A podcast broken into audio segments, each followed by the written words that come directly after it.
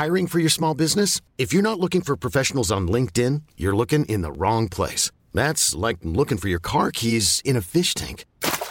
LinkedIn helps you hire professionals you can't find anywhere else, even those who aren't actively searching for a new job but might be open to the perfect role. In a given month, over 70% of LinkedIn users don't even visit other leading job sites. So start looking in the right place. With LinkedIn, you can hire professionals like a professional. Post your free job on linkedin.com slash achieve today.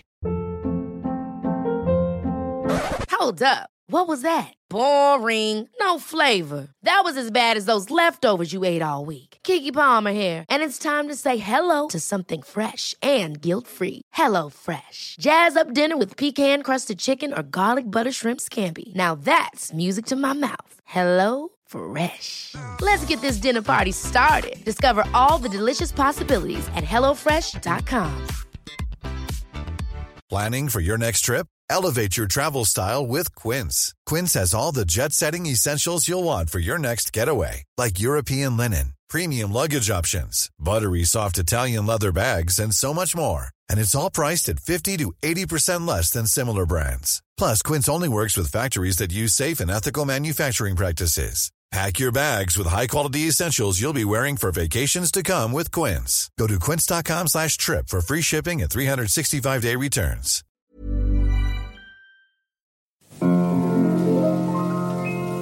Ifall du knegar upp till Skansen kronans topp Du får en liten utblick över stan Mellan hustak kan du se just en grönskande allé och kyrkans gröna tak vid Hagaplan.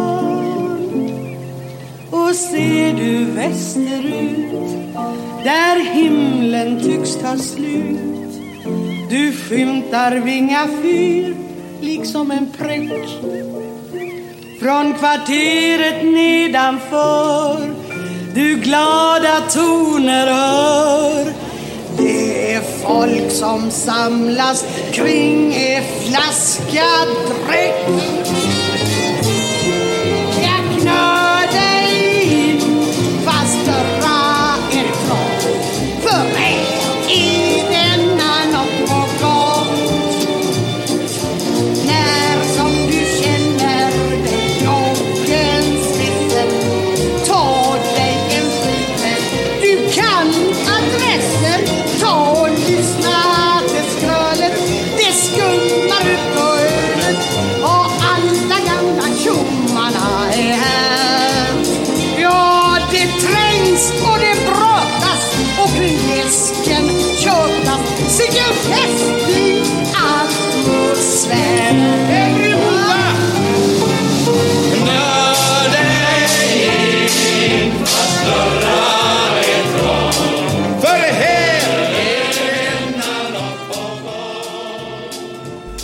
Hallå där ute! Glenn Hysén här.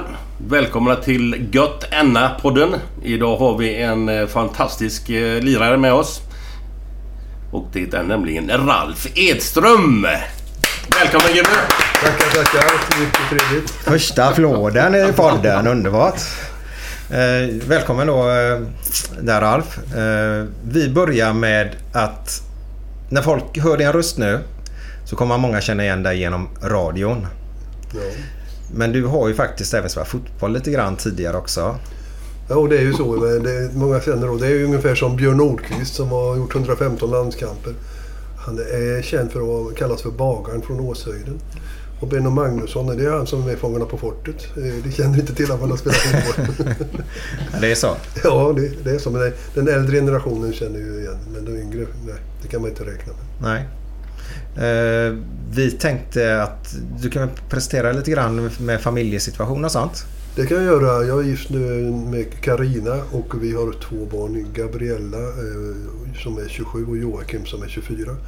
Från mitt första äktenskap har jag eh, Pierre som fyller 40 år i år. Han har två killar, eh, Oliver och Rasmus som är 12 och 11. Och min dotter Jessica då som är 36 år. Hon har två döttrar. Leia på sju, sex år och Elle på två och ett halvt, tre år snart.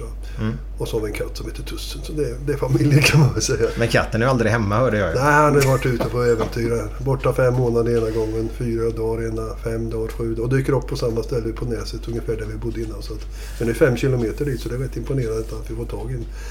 Så att de ringer och säger nu är han här igen. Okej, men eh, har ni flyttat nyligen nu då eller? Ja, det är ett drygt år sedan. Så. Ja, är det långt ni har flyttat? Eller vad sa du? Nej, det är över på? Frölunda torg. Så han, han får, det är en lång bit för honom att gå. Fem, han måste över Söderleden och lite stora vägar. Sånt, så att det, det, det, är- men vi, vi känner oss inte lika oroliga nu som första gången eh, när han var borta länge, fem månader. För nu vet vi att om han nu försvinner så är det ganska troligt att han dyker upp på samma ställe. Okej. Ja, fem månader då tror man ju tyvärr att... Ja, det är eh, kört så. Ja. Definitivt. Vad, hur var känslan när ni fick meddelandet att katten levde då? Ja, det kom väl en och annan tår ner för kinden måste jag säga. Men det är ju familjemedlem. Man har ju varit med oss i sju år. Mm. Det blir ju så då. Så. Men han har en jättebra kompis tre lägenheter bort nu. Så att, eh, som de, Tre lägenheter bort. Ja, det, det, så att det är fint. Nej, de är jättekompisar och eh, det är en gammal arbetskamrat till min fru Carina. Så att eh, de har koll på varandra när, när de släpper ut katten och när den ska komma in och så vidare. Men du, dina, dina barn. De är väl eh, involverade i någon form av sport eller har varit? Eller? Är det någonting som de har valt själva eller har du varit där och tryckt lite eller? Nej, jag har inte gjort det. Det har jag valt själva. Pierre var ju, spelade i fotboll i Öisare då. Numera klubbdirektör i ÖIS. Eh, gjorde fem landskamper bland annat med Fredrik Ljungberg. De, tyvärr vart han skadad. Flyttade över till USA och eh, studerade där på scholarship. Kom hem till Gais och skulle spela där.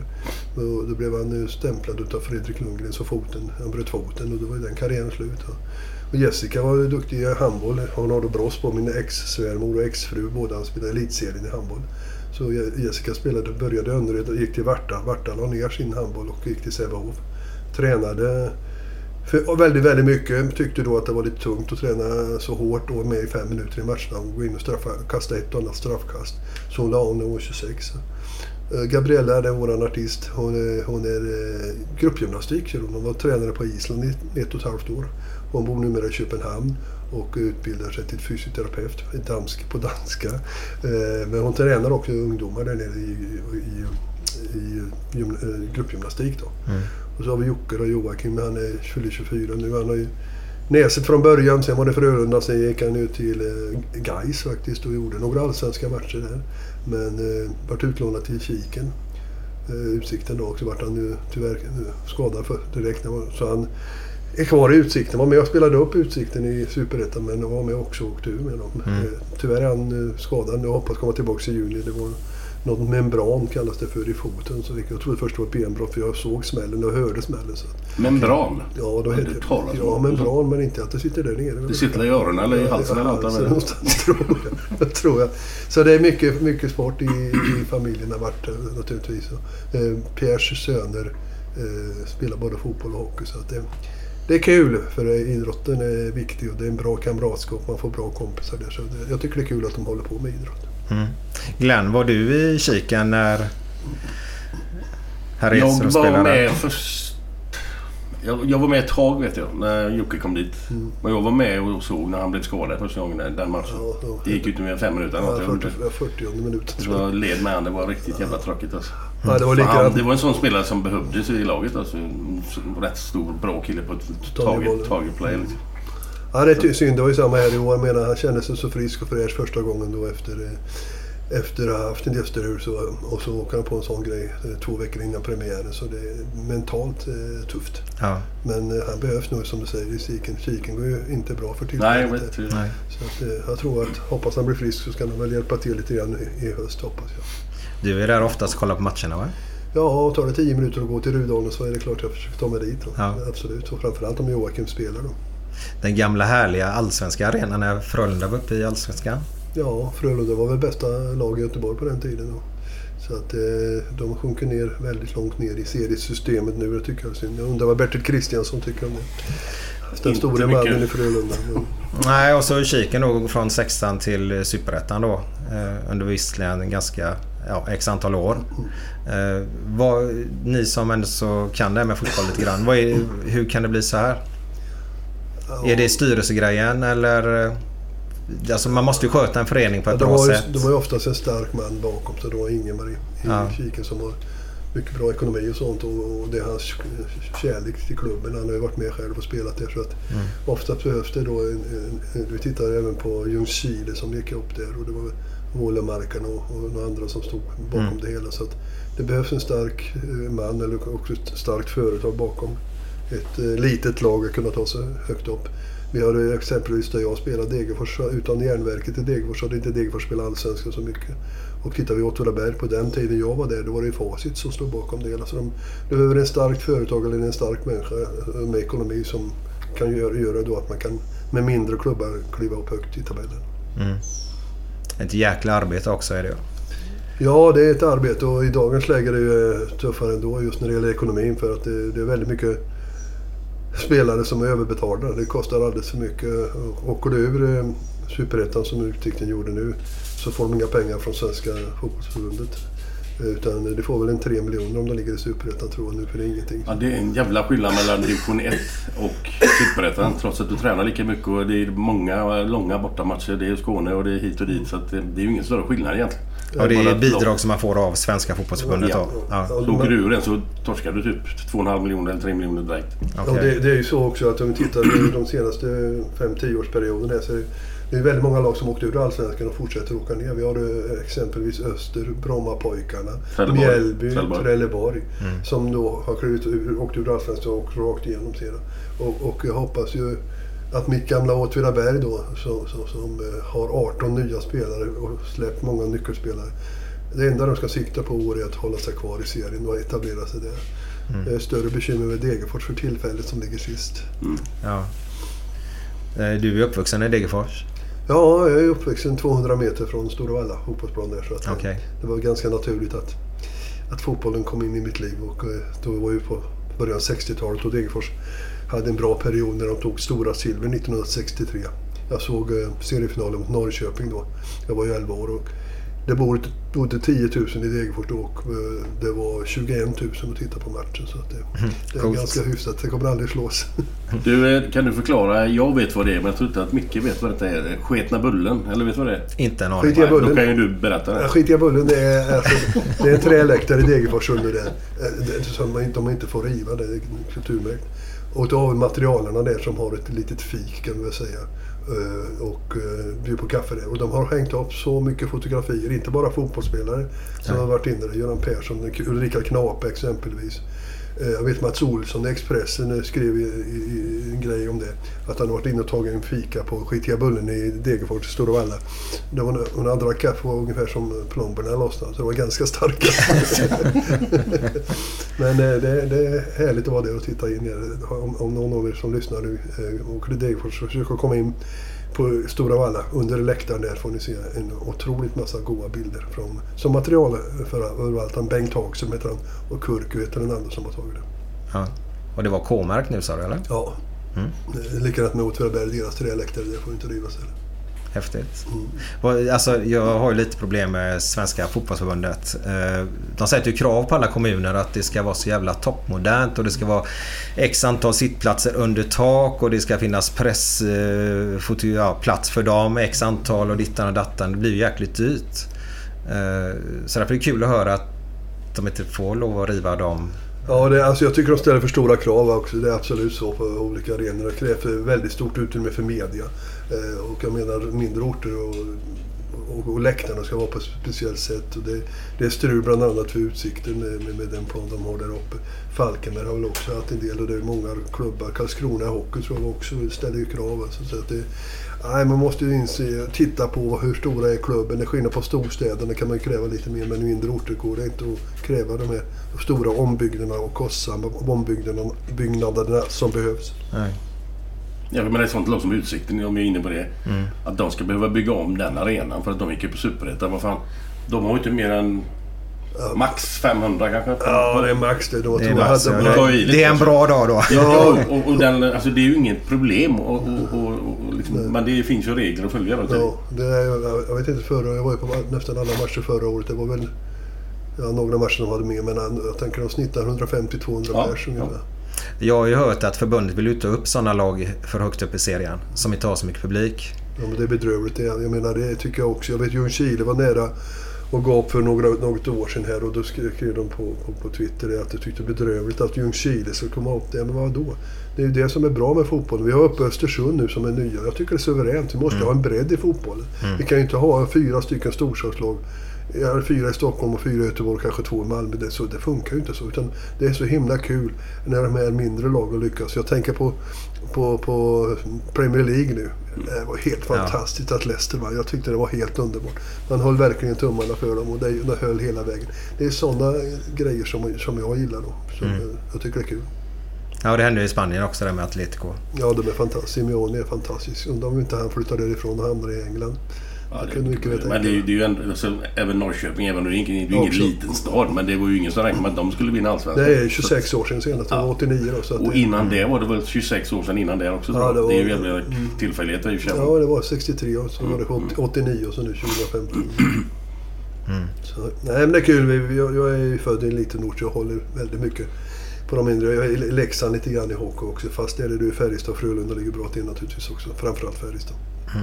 Tycker du ja. Vad säger du jag. Glenn? Nej, det vet jag vad Glenn tycker. Men jag, säger, jag, har- jag håller ju på Frölunda också naturligtvis. Och det var jättekul att de vann.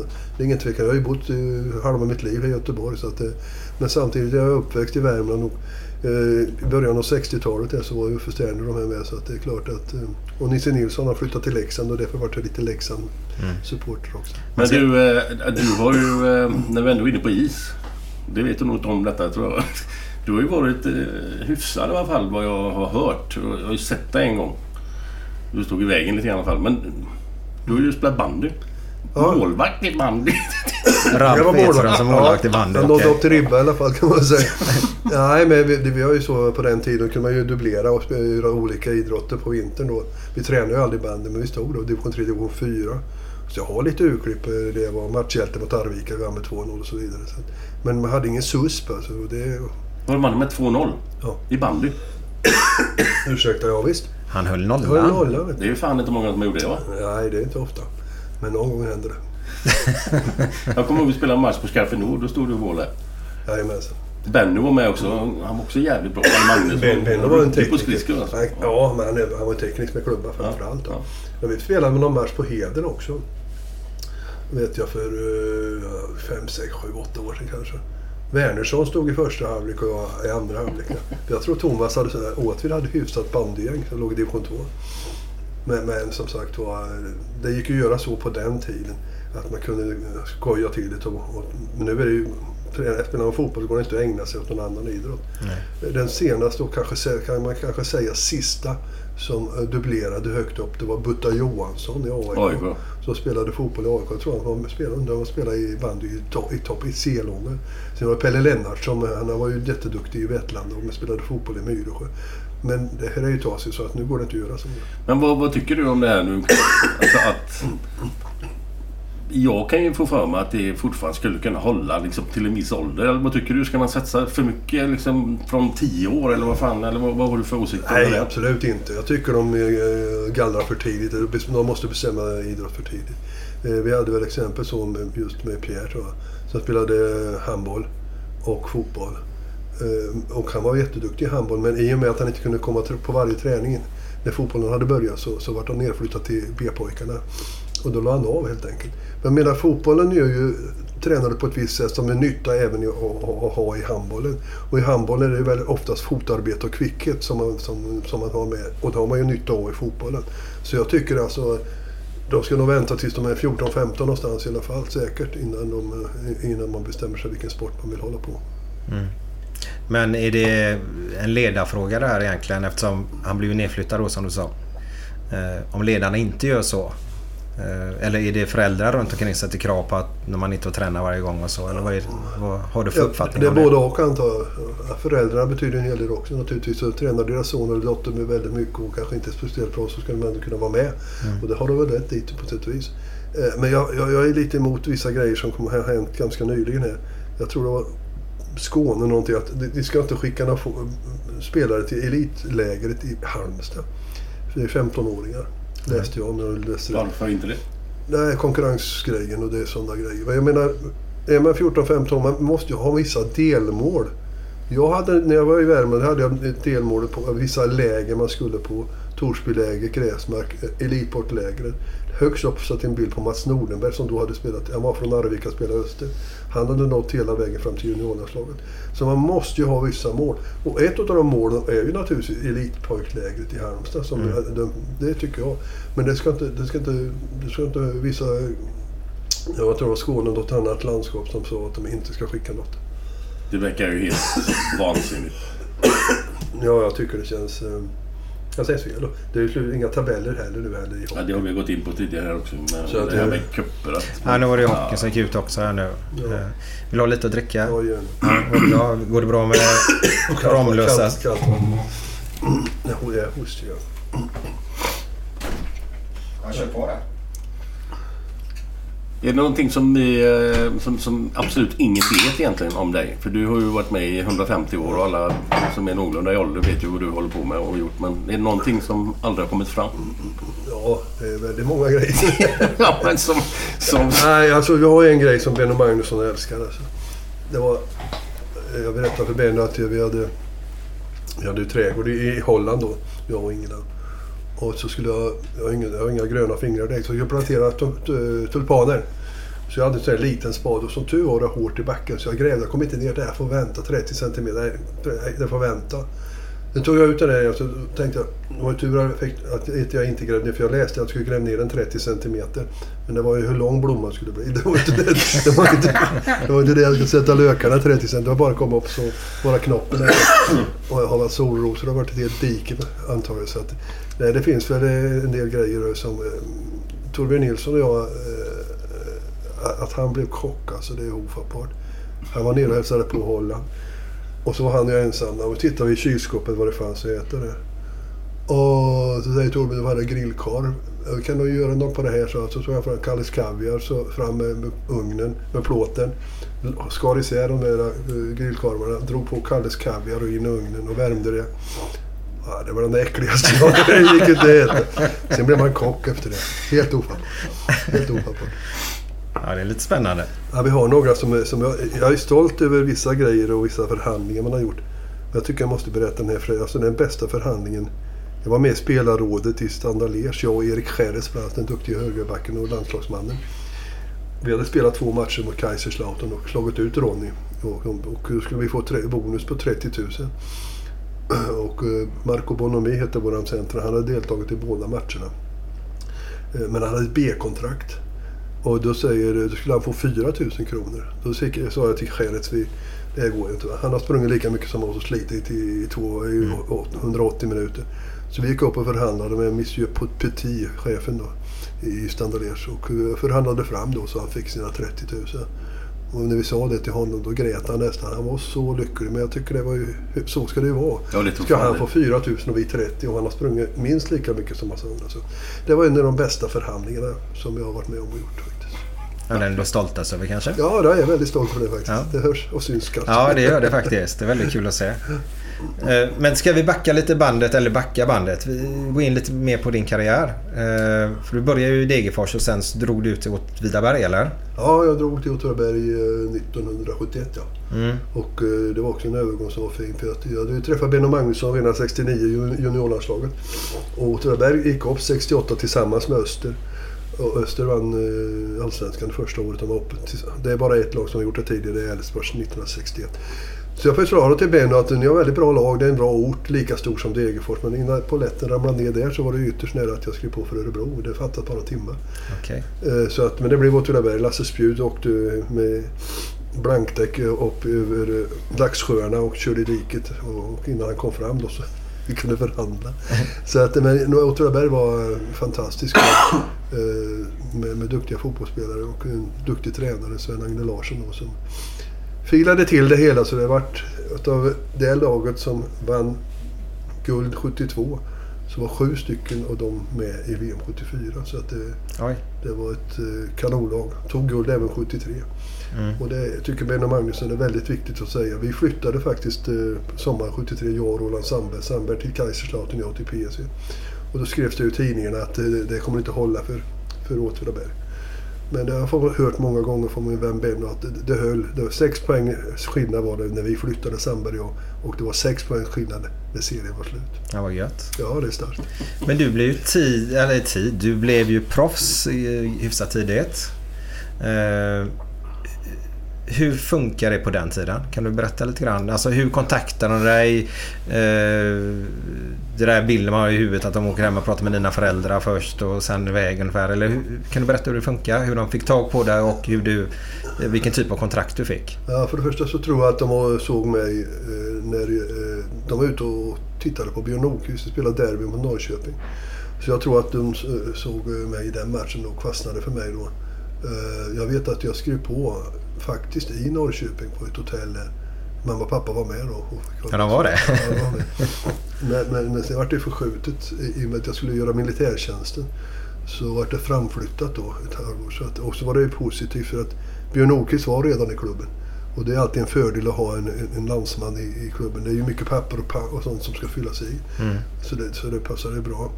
Så jag gjorde militärtjänsten då först och då vart det skjut, skjutet på hela på ett halvår. Så att fördelen med det visade sig senare var ju att mitt eh, kontrakt när det gick ut, det var två och ett halvt års kontrakt, gick ut mitt i säsong. Och har det då gått bra så det är väldigt positivt och det hade det gjort. Så att, eh, men det var inga agenter inblandade i, i första vändan. Utan det var Lars Hallgren, ordförande i Åtvidaberg och även VD för Facit som hjälpte de flesta Åtvidabergarna som skulle ut på den tiden. Hade du inte Sven-Olof Håkansson i... Senare. Ja, senare. Senare hade jag. Okej. hade en agent emellan där som inte... Ja, åh herregud. Ja. Mot han är Langhand. Det var en ungrare som hette... Ja, jag vet inte vad han... Han, han, han, han vet inte vad han höll på med. Han myglade som attan. För jag hade en fast summa som jag, jag skrev på för Blåvitt. Då hade jag en fast summa att gå ut på. Gå ut igen för. Och den var inte det var speciellt stor för en seriespelare. Han hade ju lyckats bra. Så den här han, ungraren, han gjorde så att han förmodligen myglade till sig. Det tog sån tid, det var sån strul. Han sa väl att han kostade mer. Så skulle han mygla undan de här eventuellt 200 000 här till, till sig själv. Då. Så det var ett jäkla krångel med papperna. Och då, det kontraktet hade jag han då och då, det var det sämsta kontraktet. Det, jag bättre jag kunde ha haft Sven-Olof Håkansson då. Det hade jag. Sven-Olof Håkansson hade jag senare i övergången mellan eh, Standard Liège och Monaco. Men vad, vad är det för pengar vi pratar om det här första kontraktet? Det var 600 000 i signing fee som det heter nu. Så. Det var väl kanske det bästa någon hade. Jag tänkte säga, det var ju väldigt mycket pengar på den Ja, tiden. det var det bästa som en svensk hade skrivit på enligt tidningarna, men det går inte att lita på. Så det var, men sen hade man ju, ja, jag hade inte mycket månadslön, men jag hade ju ingen hyra, direkt 5 000 i månaden. Ja, men på den tiden, vi, snackar ju då Då, då så var det 70-talet. segerpremier och det som man levde ju gott, det var ingen fråga om det. Men sen skulle vi förhandla om det hela så... Blir det bättre då?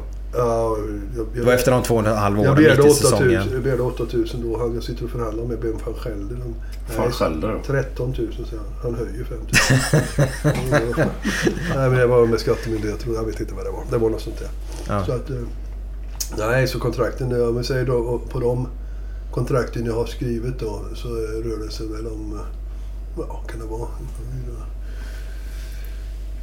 Ja, tre miljoner ungefär. Mm. Net- Netto då. På, på åtta år, men det har de ju Ja, de är i i veckan. nu. veckan. Ja. Så det är lite skillnad. Hur, bara där när du kommer då till PSV där. Eh, hur var fotbollslivet på den tiden? Som, du som åker dit ner, tränar en gång i veckan, eller en gång om dagen naturligtvis. En gång i veckan, vad trevligt. Ja. Men ni hade ju otroligt mycket dödtid. Hur, hur såg det ut på den tiden kontra... Idag behöver vi inte bry oss om, utan hur såg det ut då? Nej men det var väl skönt. Vi tränade ju oftast eh, i början tre, fyra första dagarna i veckan var det två gånger om dagen. Eh, sen var det eh, ofta spelade vi lördagar, framförallt hemma, så det var ju massage på, på söndagar. Och, nej men det, det var perfekt att bilda familj, eh, tycker jag.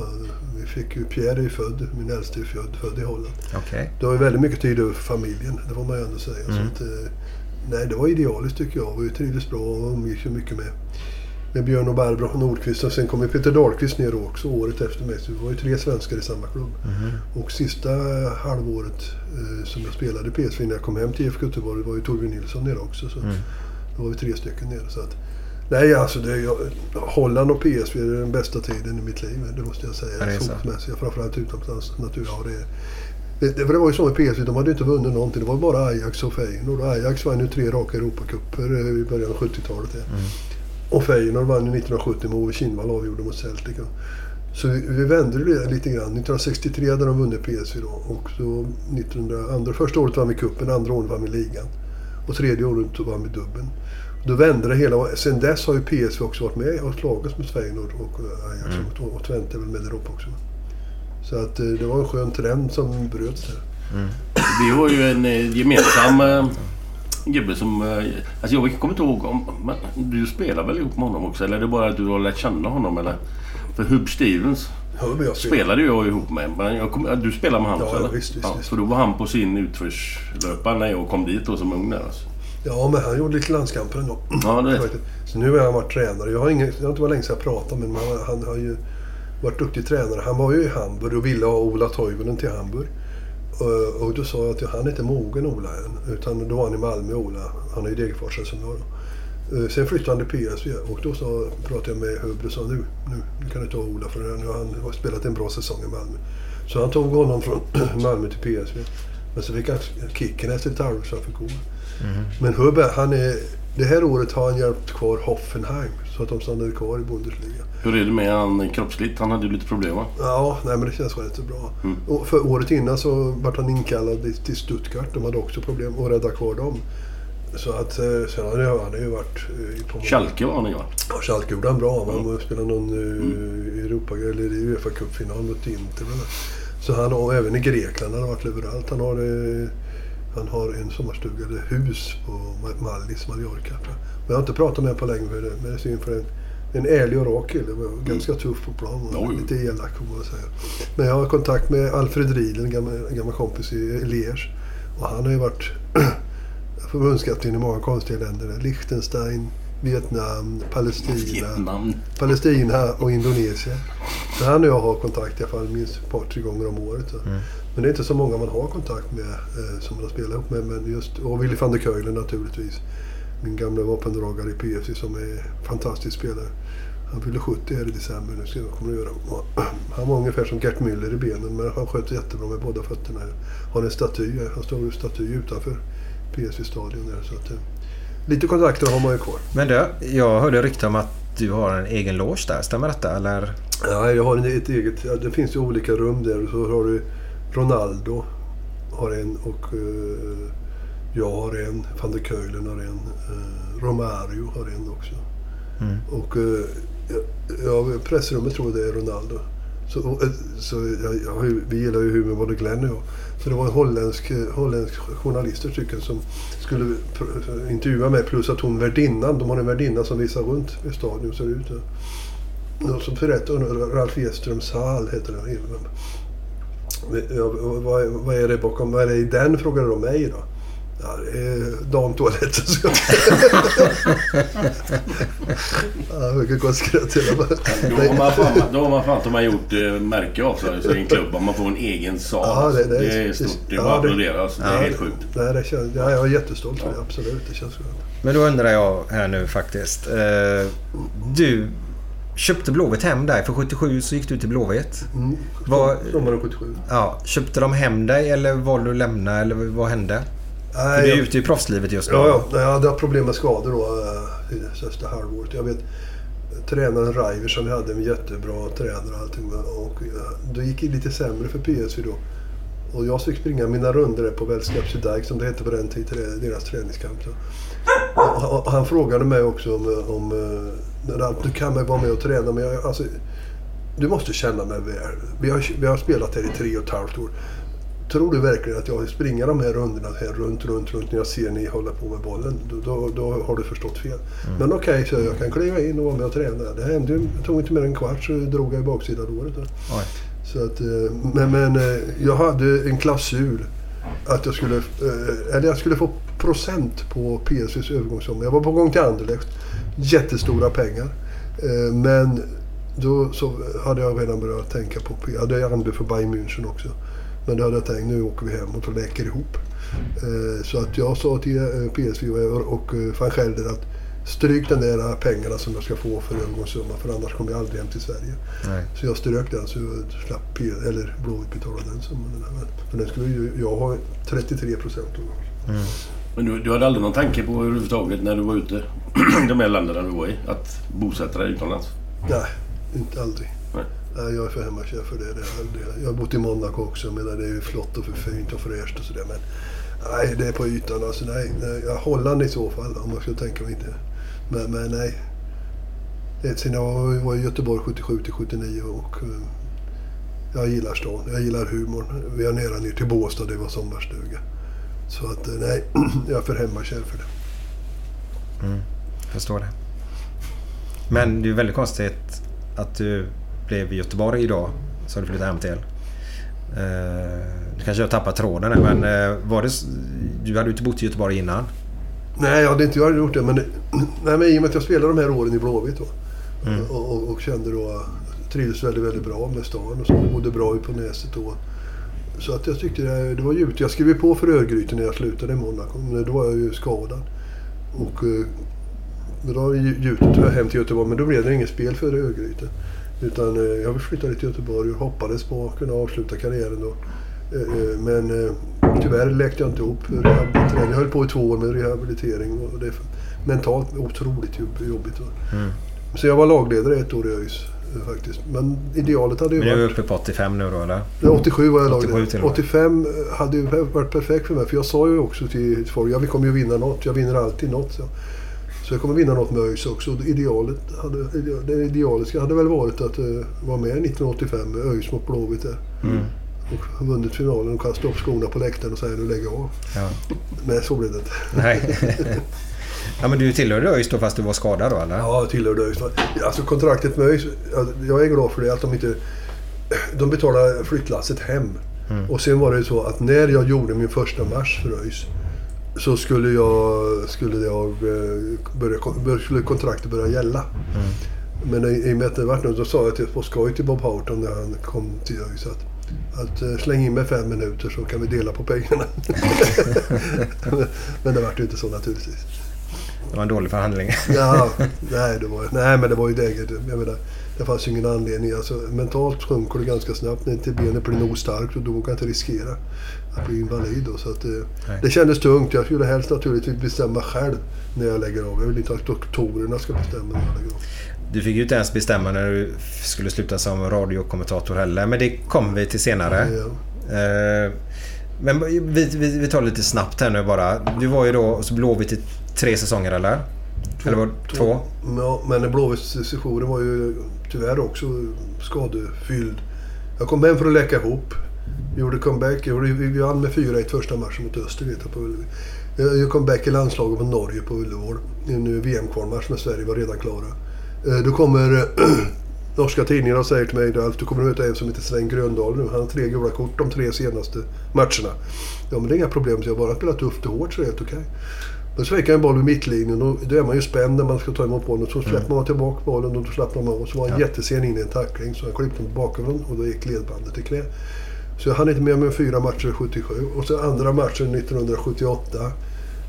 Vi vann hemma första matchen eh, ja, mot Landskrona. Jag avgjorde, vi vann med 2-1.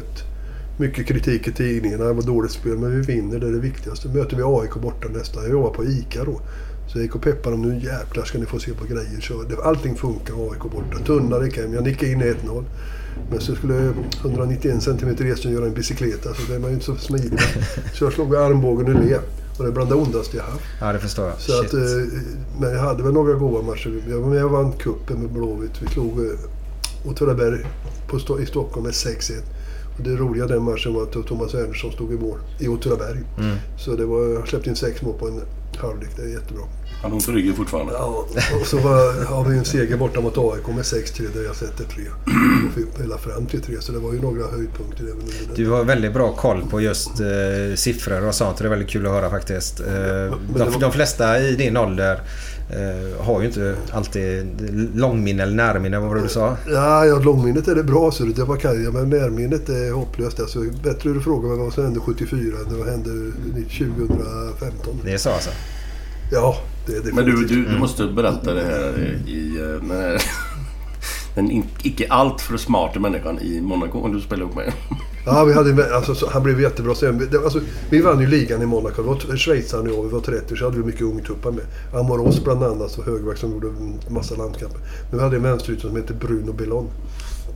Och han var bara 19 år. Och eh, jag kunde inte så mycket franska även om jag hade bott i Liège. Så Men jag förstod ändå att de körde med honom rätt och han sa att det är inte format, han fattade ingenting. Så, så, jag- så jag tänkte jag ställde några frågor till några andra killar. Du kunde ni Big Ben, känner ni till Big Ben? Ja, de, klockan i, den där i London. Jag frågade tre, fyra stycken. Jag tänkte, ska jag få testet där Bruno då? Så jag gick fram och frågade honom, Bruno, tycker ni Big Ben? Så funderade han så, så. Nej, sa han. Eh, vilket lag spelar han i? Så, då förstod jag att, ja. Det här Det är var inte lite- alla hemma. Nej, det var inte så bra. Så att, eh, ja, man undrar. De kan säga målvakter och vänsterytter, det kan vi säga. Så det stämmer väl lite grann i alla fall. Ja, det är så. Eh, Men du fortsatte ju sen vidare ut i Europa igen då efter blåsessionen. Och du drog iväg 79. Stämmer det? Mm, 79, sommaren 79 till Ers, ja. Mm. Var det ett bra kontrakt eller var det Nej. det sämsta du har skrivit? Ja, det var jag för alla själv. Och så var den här ungraren med också. Ja. Det, det. Han ville ha pengar och du var Ja, förhandlare. jag var. Jag ville ut igen då. Jag Ja. ville ut igen. Det var... Det var jag- den matchen som gjorde... Viktigaste matchen var Malmö borta då med Blåvitt och då skulle eh, Happel sitta på trän- tränaren då. Mm. Och, och han eh, hade bestämt ju då så att då pratade jag med Svennis innan man, för jag hade spelat mittfältet. Jag, Ja, det är lugnt. Den, den, den, ja, den låter ändå. Men låt den ringa. Det är lugnt. Tor Guttormsen. Du kan göra som Bert. Det är bara att svara och prata på. Tor Guttormsen. Mm. Ja, ja, ja. Ja, eh, det viktigaste matchen när jag, när jag skulle flytta till Ers var just Malmö borta.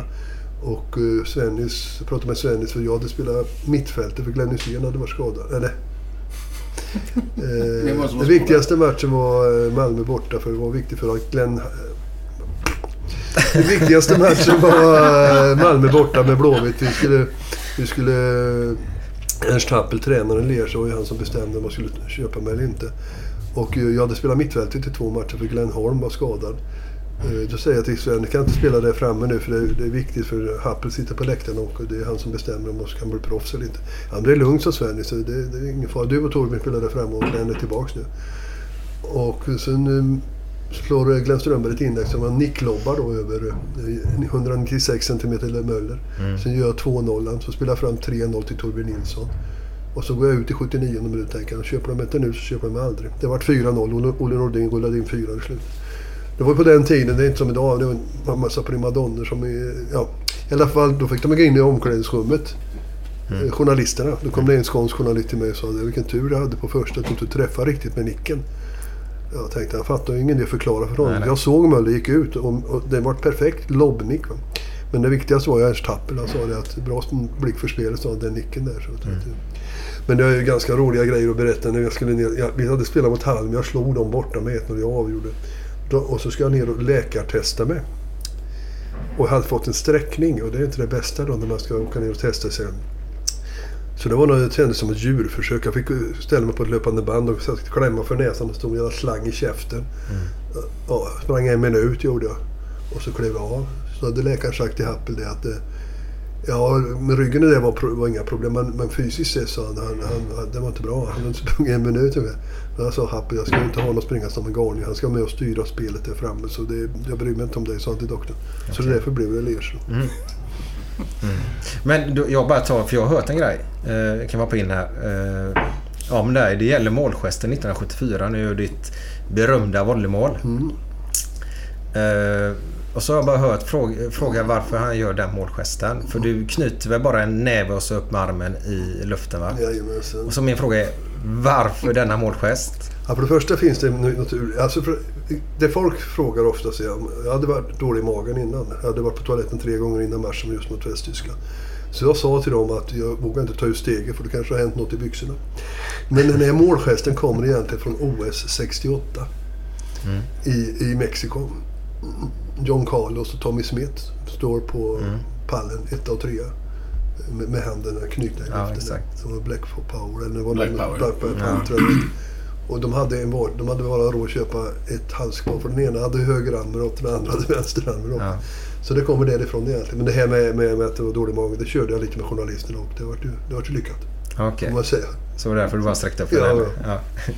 Men fortsätt där du var nu vid standard och... Ja, Standard Liège, det var Standard Liège och, och Standard Liège. det ligger ju i Ardennerna och, och det var ju fruktansvärt dåliga träningsförhållanden. Det regnade hela tiden så gott som. Som Happel sa, tränarna, att det, det är nio månader dåligt väder och så den tionde är ännu värre. Så att, men det, träningsförhållandena var fruktansvärda. Men, men, men eh, det funkade rätt så bra eh, i alla fall. Vi var ju tvåa i, i ligan första året som vi skulle ha tagit. Och så var vi trea andra året. Men vi vann kuppen eh, Som sa brukar vinna alltid. Och vi vann cupen 79 och eh, eh 81 var det. Eh, vi mötte Lokeren i finalen och Lokeren hade en bra kedja. Eh, men det är bland annat Lato som var skytteligan, polacken 74. Lubanski som var en duktig polack också. Och på vänster ytterkanten hade de en som hette Preben Larsen. Som sedermera bytte till Preben Elkjær. Mm. De spelade ut oss i början men sen gjorde jag 1-0 så vi vann med 4-0. Så att jag fick med mig en cuptitel därifrån. Och, och som sagt det är en fin innerstad i Lersta som det är gruvstad så det är väldigt smutsigt. Ja, okej. Och där, därifrån hade jag möjlighet att flytta till Hongkong. Men det var lite grann att pensionera sig. Jag vet att eh, Arihan Dick Nanninga som gjorde mål 78 i finalen, holländare. Jag vet att Benny Wendt också var där. Men då kände jag då är jag lite grann att ge upp. Så att, eh, men så fick jag kanonbud från Monaco. Så att, och det var perfekt. Jag menar både vädermässigt och, och skattemässigt, klimatmässigt så var det bra. Du betalar ingen skatt i Monaco. Nej.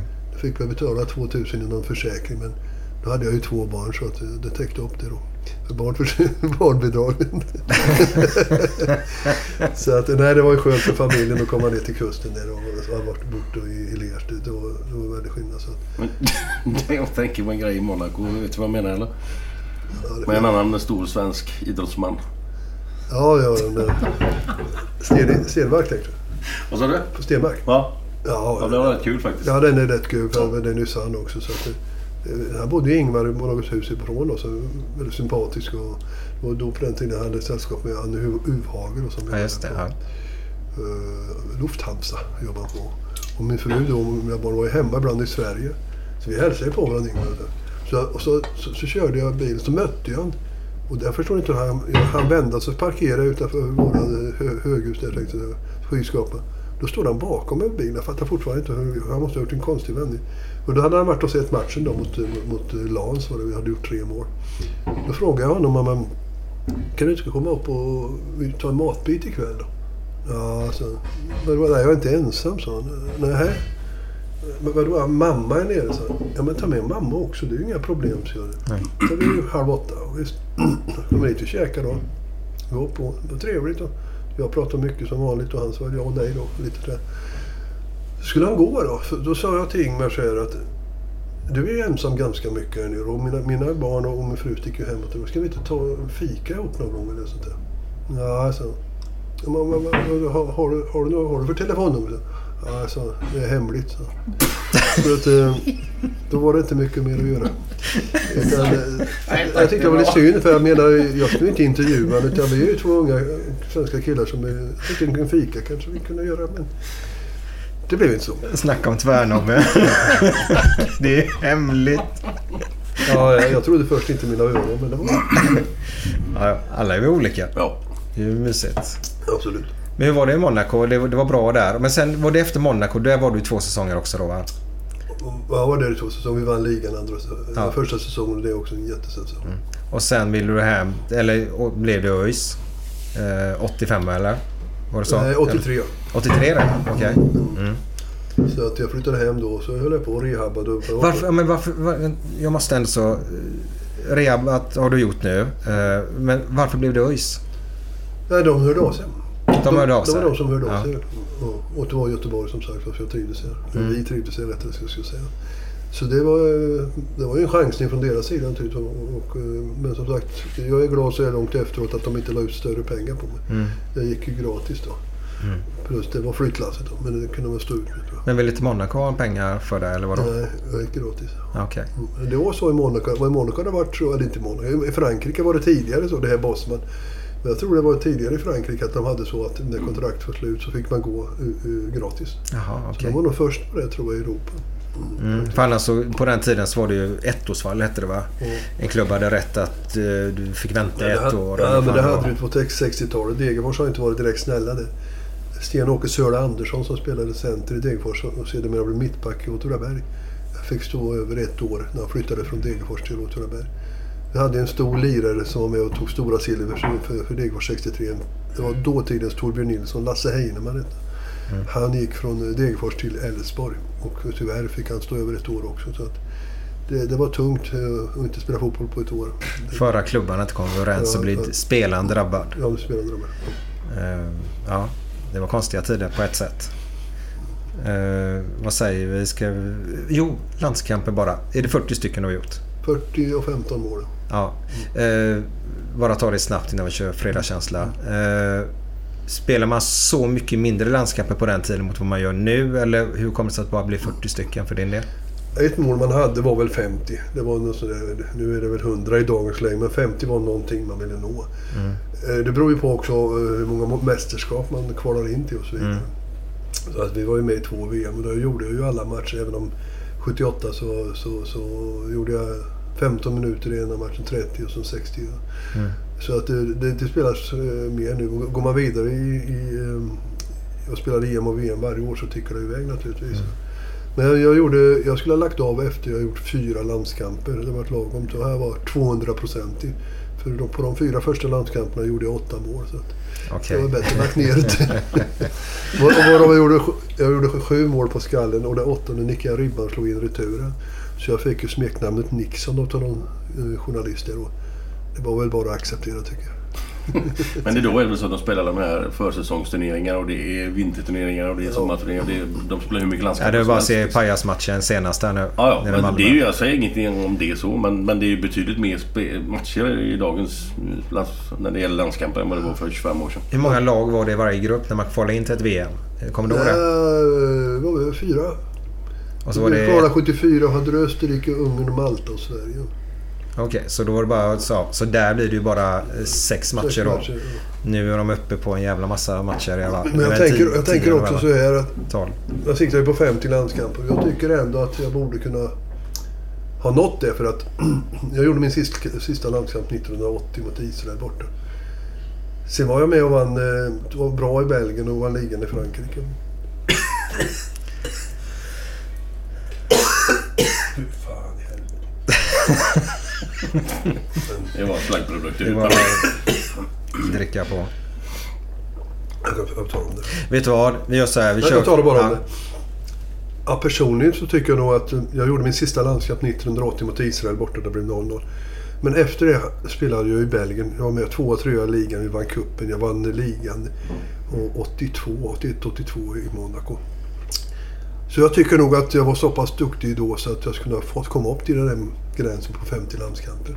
Är man med- och vinner ligan i Frankrike, när Platini och grabbarna är med och Bastiston, Jean-Vion och allt vad de heter. Och Tigana Jures. Och jag gör 15 mål i ligan det året så kanske jag kunde borde ha gjort Vem kom in istället? att säga så, istället för dig om man säger så, i? Ja, det var väl Håkan Sandberg bland annat. Ja. Och eh, sen, lite senare kom Corneliusson om. Så att, eh, Mm. Men Nej. byt, bytte ni även... För du hade ju Åby först va? Eller? ja, sen var det Laban då. Sen blev det Laban. Ja. Klart. Så jag var med då som sagt 80 i sista landskampen. Men Mm. de här 10 till har jag nog kunnat eh, skramla ihop det från 81, 82. tror jag. ja, ja. 40 landskamper är ju grymt. Inte för sent ännu. Nej. Ja, det beror på vilken, vad man ska- vilken sport du tänker på. En bol eller något. Ja, Undervattensrugby. Nu kör vi fredagskänsla.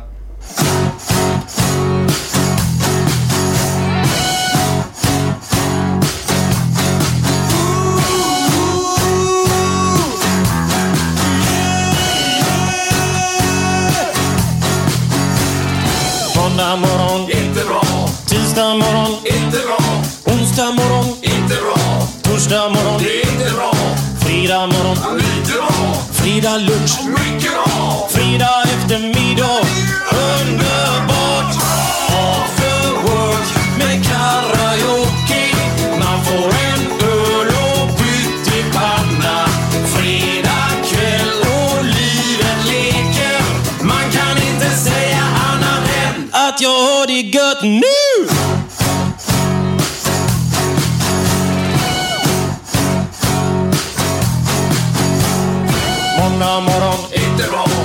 Tisdag morgon, inte bra. Onsdag morgon, inte bra. Torsdag morgon, inte bra. Fredag morgon, lite bra. Fredag lunch, mycket bra. Fredag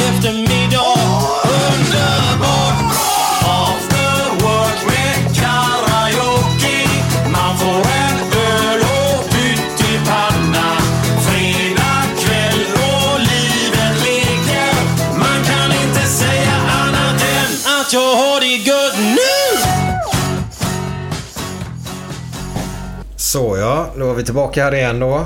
Nu blir det så här Alf att nu ska vi köra lite EM. Jag undrar en sak. Eh, bägge ni två har ju varit kommentatorer.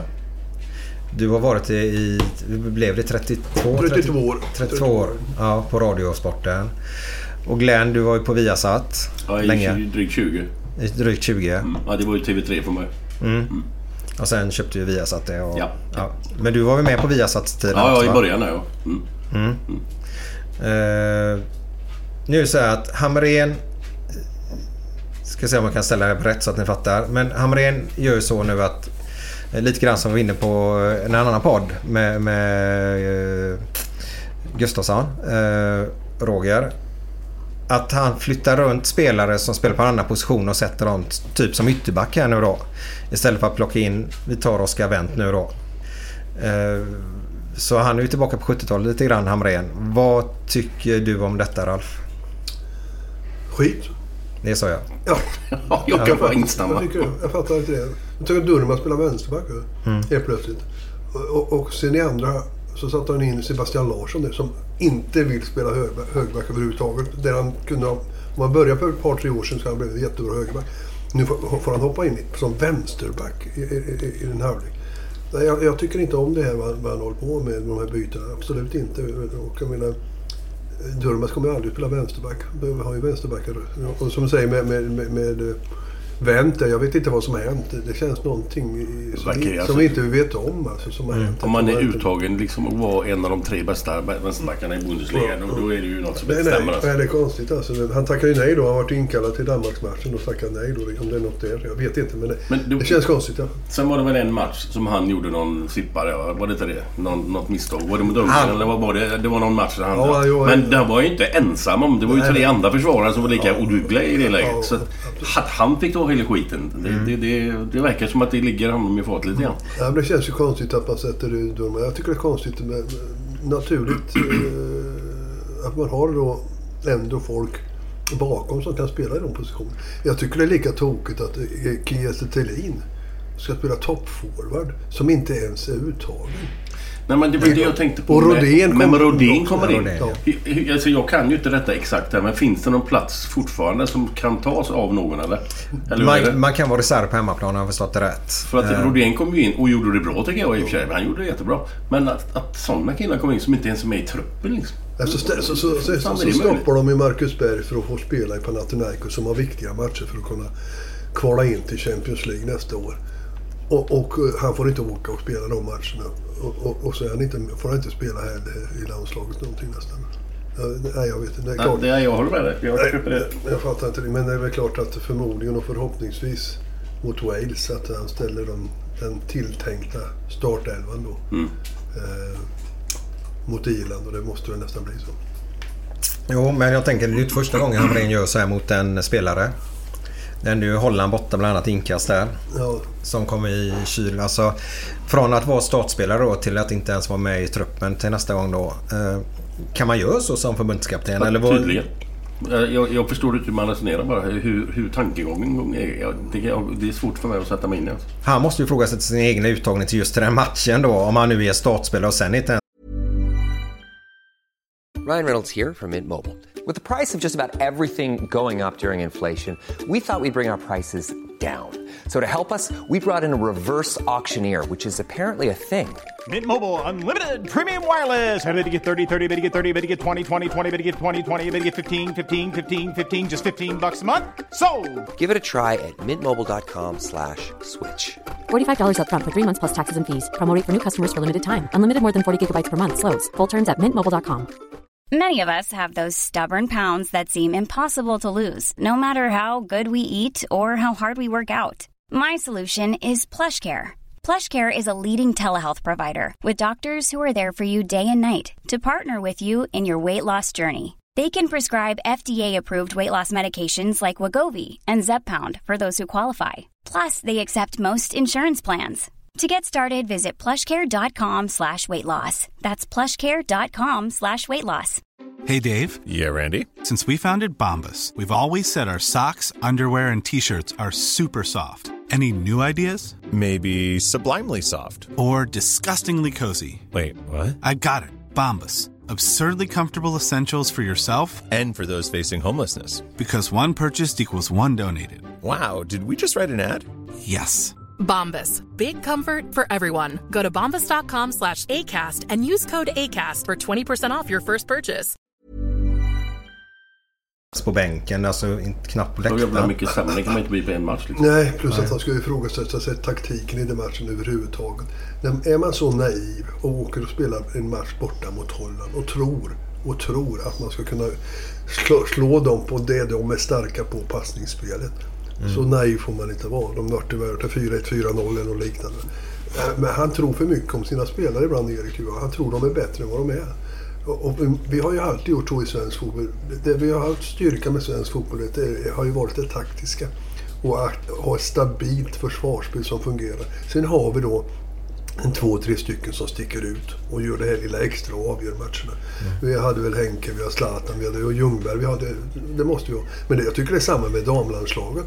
Jag tycker Pia Sundhage har misslyckats med att bygga en stabil defensiv där också. Det- För att jag menar, när vi såg senast i mästerskapet med, med Aslani och Lotta Schelin, de gjorde ju ingenting. Så vi, vi var uddlösa fram och plus att vi läckte som bakåt. Det var första matchen de mötte Nigeria där. De släppte väl tre. De skulle ha fått stryk med par mål. Men, men eh, vad, vad tycker du man har rätt att kräva av ett svenskt lag i EM nu här i med gruppen som den ser ut och så vidare. Här. Kan man, ska man liksom tycka att det här bör man gå vidare eller vi är inte bättre så att vi inte går vidare så det är ingen jävla katastrof eller vad tycker du? Ja, jag tycker vi borde gå vidare naturligtvis. Eh, Nyckelmatchen är den första mot Irland. Är det tre pinnar där så är vi nästan vidare. Jag kan inte säga att alla lag går vidare men de, det är, ju, är sex grupper. De två bästa och så de fyra bästa tvåorna. Treorna. Fyra bästa Treorna menar jag. Så, så går vidare. Det var ungefär som det var 1990. Då eh, Sverige inte gick vidare trots Vi att man det hade möjligheter till nej, ja, nej, men eh, jag tycker ändå nej. Det, det är en tuff grupp men som sagt eh, om de spelar disciplinerat, alla jobbar för varandra och han tar ut rätt lag. Hamrén så ska de... Jag hoppas ju att han får en bra avslut. Men tar Hamrén ut laget då eller är det någon Ja, annan? Det är nog, kan vara tills, tillsammans med lagkaptenen tror jag. Ganska mycket. Mm.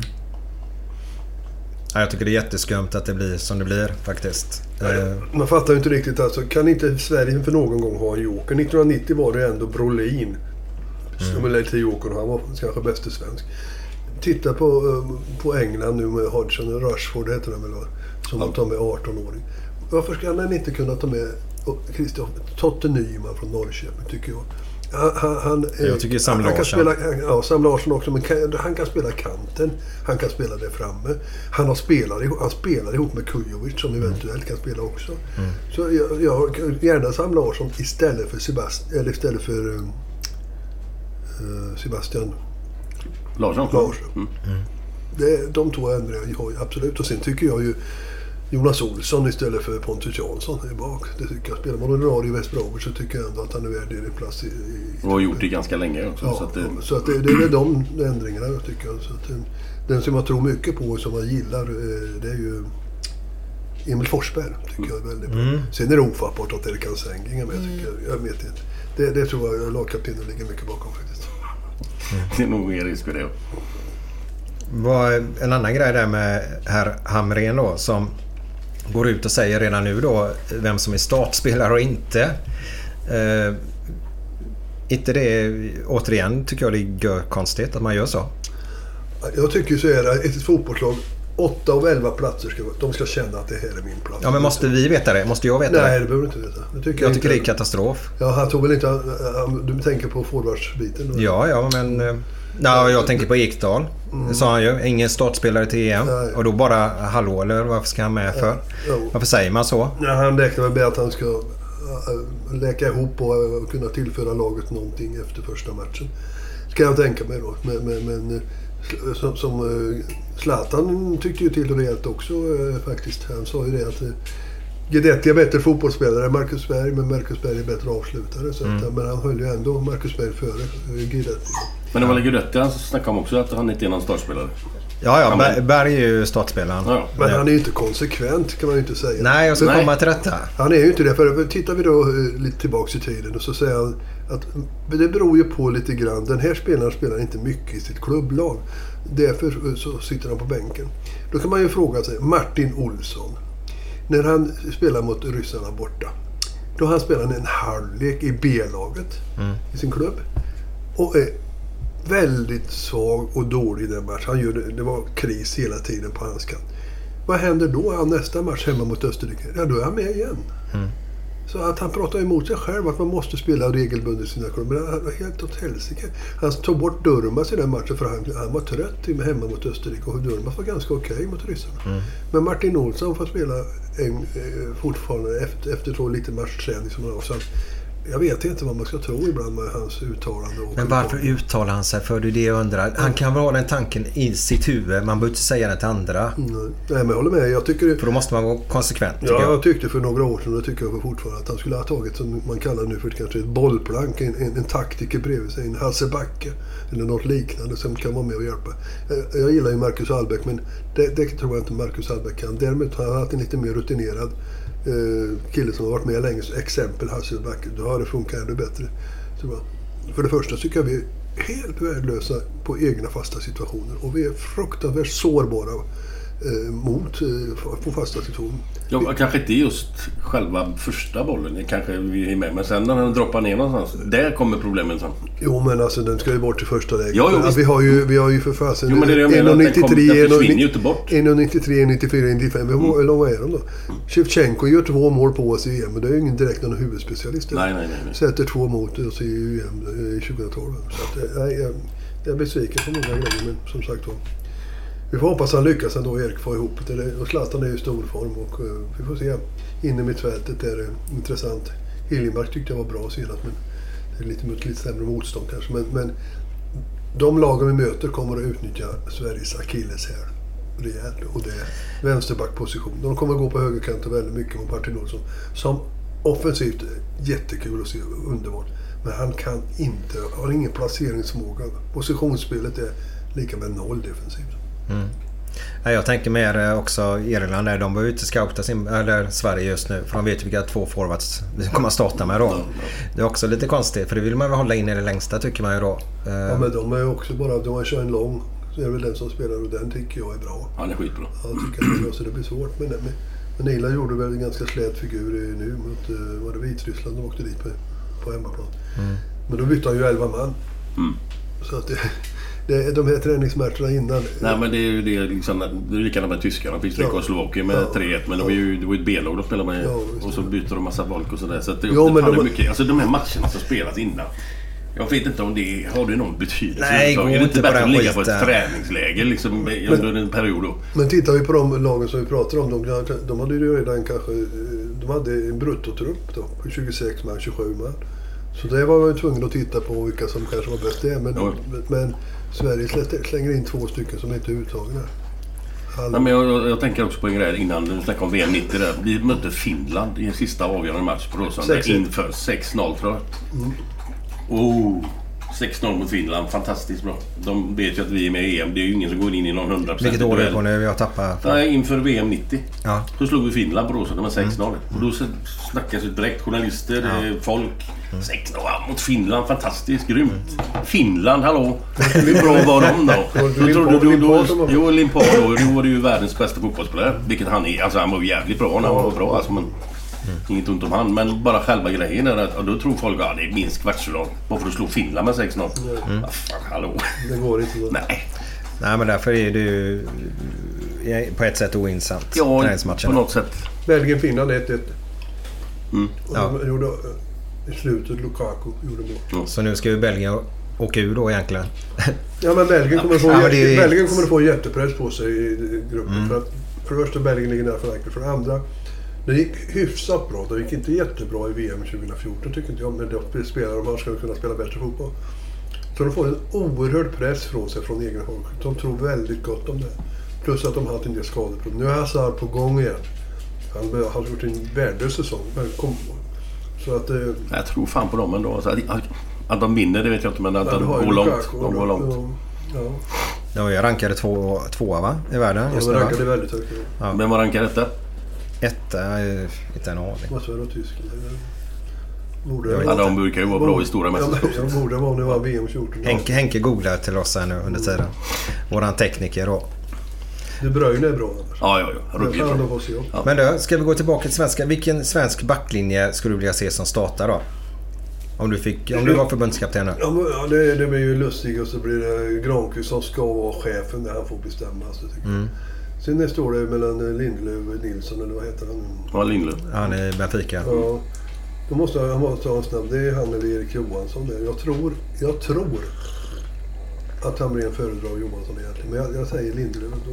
Mm. Tror jag. Och sen, sen är det ju vänsterbackpositioner. Och jag, ja. Jag vill ha... ja, Just när det gäller defensiven så är Augustinsson bättre än Martin Olsson. Men jag är 99% säker på att Martin Olsson startade. Mittfältet skulle ha Durmaz på högerkanten. Eh, Kim Källström är gjuten tycker jag. Men nu, nu tar du ut ett lag som bara är uttagna till EM nu eller? Ja, Ja, okej. det är väl det som gäller i första matchen mot Irland. Jo, men jag tänkte mer på även spelare som han har missat då. Ja, jo. ja men alltså, då har jag ju haft Oskar Wendt på vänsterbacken i så fall. Mm. Men nu är jag inte han med. Eh, Mittfältet är, eh, tycker jag då Durmaz på höger, Kim Källström. Sen är frågan om Blivik eller Hiljemark.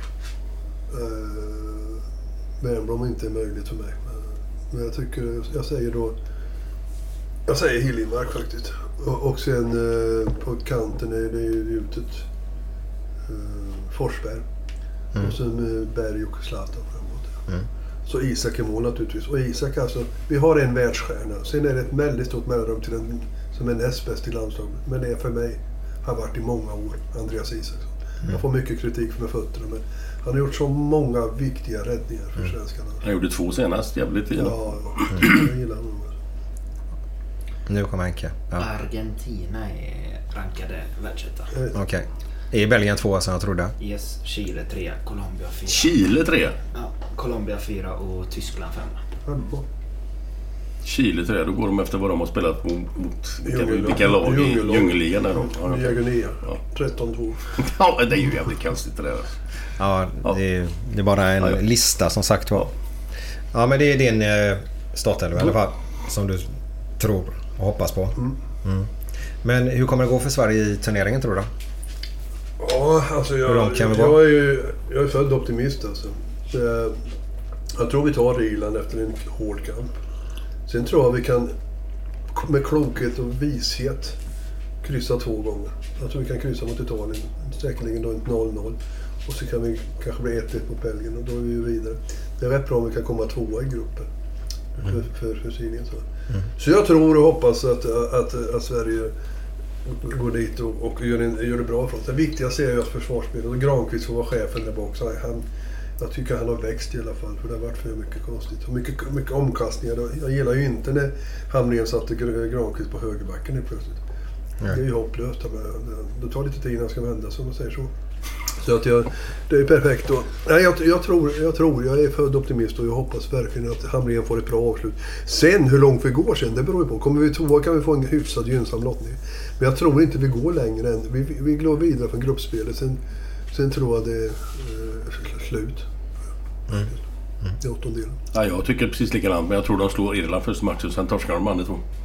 Ja, Det kan Så, men det är tre poäng, det räcker kanske. Till att gå, bli en av tre. En av de, fyra bästa treorna. Ja. Ja.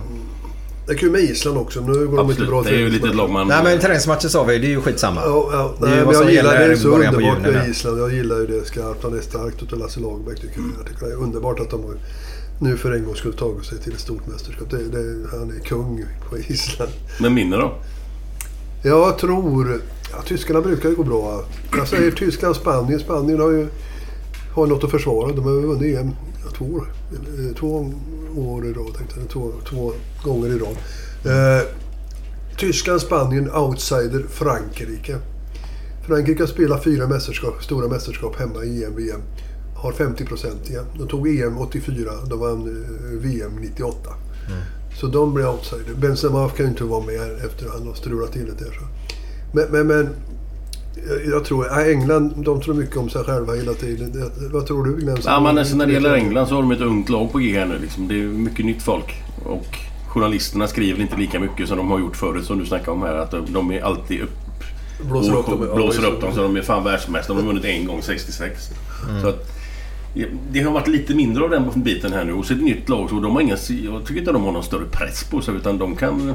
Nej, jag, England, vinna säger jag kanske inte men jag tror att de kan gå långt. Ja, det har ju varit okej där också. Jag tittar just lite grann på, på tyska gruppen, eller tyska spelartruppen. där. Det känns lite så eh, för gammalt med Podolski och Gomes där framme. Alltså, de har ju Thomas Müller, men de har ju ett lag som fungerar. De är duktiga. Så att, jag tänkte ett lag som, om de nu fungerar ihop på ett lag eh, som är ändå det är jättesensation, det, det, det är Kroatien. Mm. Får de till det, för det är några sköna lirare alltid, tycker jag. Tekniskt fint, men så har humöret emot sig emellan och så. så att det, Jag tror lite på Polen. Mm, Kan de, alltså, kan de ligga på lite grann så de blir så de är offensiva så de inte bara ligger och försvarar sig. Och så har de Lewandowski på topp. Mm. Han kan ju vinna skytteliga om Polen går bra. Så det är en liten outsider faktiskt. mm. ja, det blir spännande att se. Det är skönt att köra, köra igång också. Men gör du där eh, Ralf, eh, sitter du och kollar på alla matcherna? Får du lov att göra det? Ja. Det är så? Jag har två tv-apparater hemma. Som tur är. Nej, så, nej, men eh, jag kommer att kolla det mesta. Det Mm. Definitivt. Jag kommer att göra någon, eh, någon match uppe i Karlstad för ett eventbolag också. Okej. Eh, Som kommentator där uppe då eller? Ja, jag snackade Eller? väl lite innan men vad jag Okej. tror om matchen är paus och vad jag tycker och så vidare. Mm. Så att det, det blir ja, minst en sån grej, kanske två till och med. Mm. Sverige-Italien också då. Kan det bli någon grej i Mölndal med något företag där. Så, att, Mm. Så det känns som, jag, jag känner ingen större lust att åka till Frankrike måste jag säga. Även om det känns lite tomt. Man har varit med i alla mästerskap så gott som från 86 så är det klart det känns tomt. Det måste jag väl ändå erkänna, annars ljuger jag. Men, men just det här eh, oroligheterna och med, med, med bomber och Mm. sånt. Det känns lite obehagligt Ja. faktiskt. De har ju ökat säkerheten enormt visserligen va? men vill man så kan man ändå. Jo, det kan man. men Jag menar, titta på läktarna här i Sverige. De får in massa grejer som de har ändå kontroller på dem. Så ändå får de in grejer. Va? Men det jäkligaste någonsin var väl Italien. När, när, när något supportergäng och någon, av storstäderna smugglat in en hel vespa tror jag det var. Ja just Ja, det, det var var på- i i Milano. Milano ja. Och, och kastade ner den. Men som tur var så var det ju inte något folk där då. Nej, men... De men- kastade ner hur en fan våning får tror de jag in va? en vespa? För det är ju Ja. här... Eh, vad heter det? Trappor. Cylindrar Ja, i varje ja, hörn. Så ja, de, det är inga trappor utan du får ju... Ja, samma där. asfalt. Kastade väl in eh, ett Gris- grishuvud Ja, till Barca Ja. Barcelona ja. Mot Real. Figo. Figo fick den ja. Och någon som trädde grishuvud över eget huvud. och gått in. Och en som slängde in en banan på John Barnes i början när han kom till Liverpool. Ja. Okej. Det var ju inget farligt men han checkade upp bananen och slängde upp skalet igen. Ja, det är fan med rätt. Ja, nej, men det är, för, det är för, lite för mycket tokigheter. Ja, ja. Tyvärr. Men då är det det ni tror. Men Island då som ändå är så intressant. För vi har ju Ja, det är Lagerbäck där. Jag bara hoppas att det går bra. Alltså, men, eh, rimligt sett. Jag kan inte deras grupp ännu. Vilka de hade. Portugal eller vad det Portugal, Österrike, Ungern var det va? Ja, det känns ju inte omöjligt. Nordirland. Känns ju inte Då blir det omöjligt. många lag i den gruppen. Nej men det, är inte, det känns ju ingen omöjlig grupp att ta sig vidare. De har ju ett enormt självförtroende och ingen press på sig överhuvudtaget i Island. Så att det, det är, jag hade rätt tänker jag. Ja, jag hade rätt. Mm. de kan mycket väl gå vidare. Sen är det ju svårt jag. Mm. Nej, det ska bli jävligt kul i alla fall. Men eh, Glenn, du drar ju iväg den 12 va? Japp. Till 23.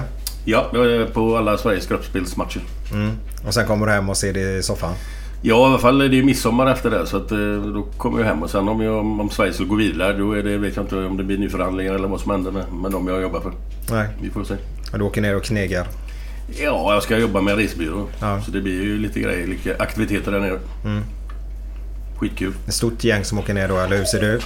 De som är från LA är ju kanske tio man eller någonting sånt där som går- åker runt. Och sen är det ju flera hundra supportrar man har hand om. Liksom. Det är ju mängder av folk. Mm. Så det är jättekul. Jag var på Kiev-EM likadant, likadant är. Men då spelar ju Sverige alla sina matcher i Kiev. Ja, så de kunde ju bygga upp en hel, en hel Fanzone by nästan. så. Det Ja, var vi, fanzone. ja, Lasse Granqvist och jag var där och gästade. Ja, det hette Swedish Corner. Alltså, det var helt sjukt. Jag pratade med någon igår när jag ringde till som hade varit eh, just i, just i Kiev faktiskt. Mm. Hade han varit och, och när Lasse och jag höll lite snack. när Lasse eldade upp, eldade upp och lite. Det är väldigt trevligt. Ja, ja, det är helt suveränt. Fantastiskt. Ja. Svenska supportrar på Ja, bortaplan är jag när det ruggigt bra. Jag vet Ruggigt inte- bra. Jag vet inte om det, det började. Kan det ha varit? 2004? Ja, jag vet ju... jag i Portugal det började på... Ja, var det bra, jag ja. gjorde en grej i Berlin vet jag med samma företag. Ja, det var 06 det. 06 så. Mm. Ja. Var det Paraguay-matchen då? Jajamän. Och då var Det det, var som alltså... ett rapsfält. Ja, Bara gult. Jag, jag, tror att, jag tror att det var något, någon form av rekord med bortasupportrar. Det var Ja, det 50 000 på något torg där i, Jo, men i samtidigt, Berlin. samtidigt kommer det aldrig, aldrig att hända mer att svenskt landslag spelar i VM-fotboll eller EM-fotboll inför så mycket egna supportrar på bortaplan. Nej, så. Så kanske var det, det Paraguay. Paraguay hade inte många supportrar där. Nej. Så det var det, och det var, vart man än vände sig i Berlin så var det gult alltså. Mm. Det var som ett rapsfält hela de satt på läktaren. Ja, det var bra. mäktigt. Och så var det ett bra avslut också. Ja. De vann ju då i, i, precis i Ja, sista- slutet. ja, Ljungberg nickade in-. Ja. Nej, det var fantastiskt. Men eh, vad säger ni om den nya EM-låten då? Jag kan, Alltså, säga, jag- jag... kan bara säga snabbt. Den kommer aldrig spelas i den här eh, podden i alla fall. Jag har bara hört den. Jag bara hört den en gång. Och då säger jag direkt nej, nej fy fan. Nej, nej, nej. Absolut inte. Men det var likadant när jag hörde Joel Alme. Snart skiner på Cheiron. Då tyckte jag precis likadant. Ja. Den är ju skitbra. Den är ju fantastisk nu. Alltså. Ja, men den kan man ju sjunga med lite grann i ja, alla fall. Jo, jo. Men eh, jag hade samma känsla där. Så att, Mm. eh, jag ska inte säga för mycket. Men rent spontant, nej för fan. Ja, jag har inte hört den utan det jag, kom, det jag kommer ihåg mest är Vi är svenska fotbollslag. Och det är nu 74. Håll för öronen. till VM är svår. Kvalet gick utan tabbar.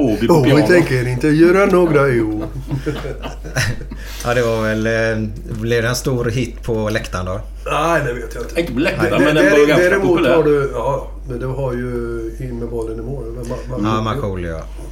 Men vi, vi, alltså, vi hade ju en låt 90 som var jävligt bra. Men om vi hade gått bra då så hade den slagit rejält. Men vi gick åt helvete och det gjorde ju låten också då.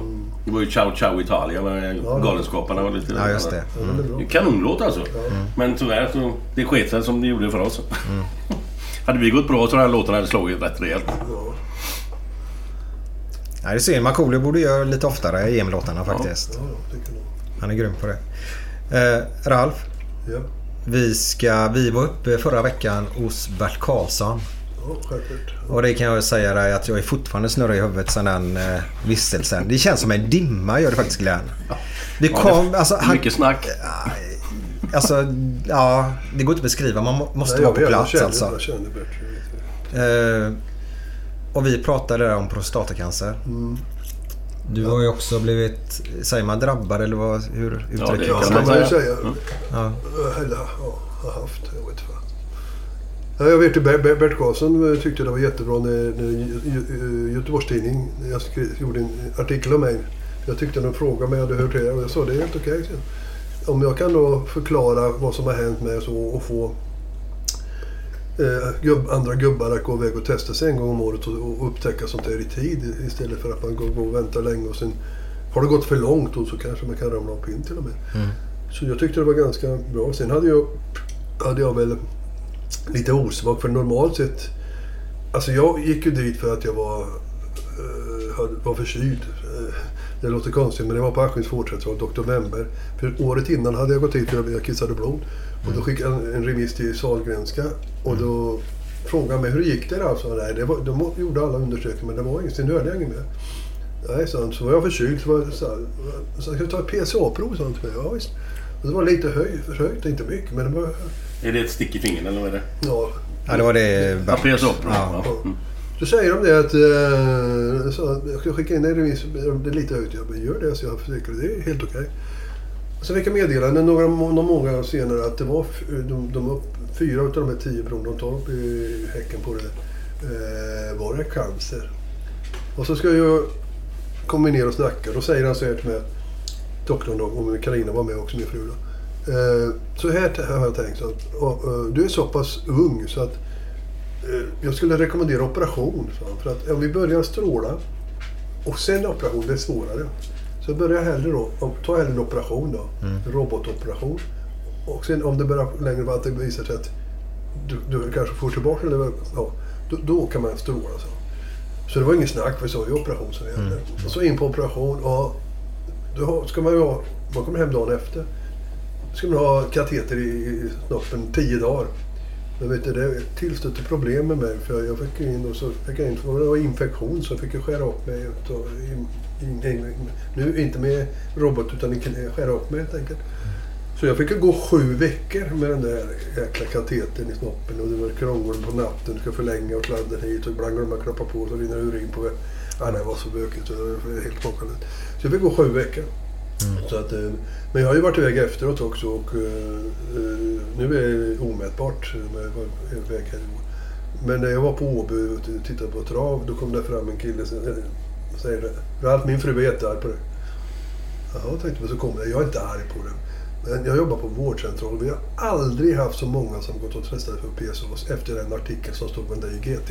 Okej. Så det är jättebra så.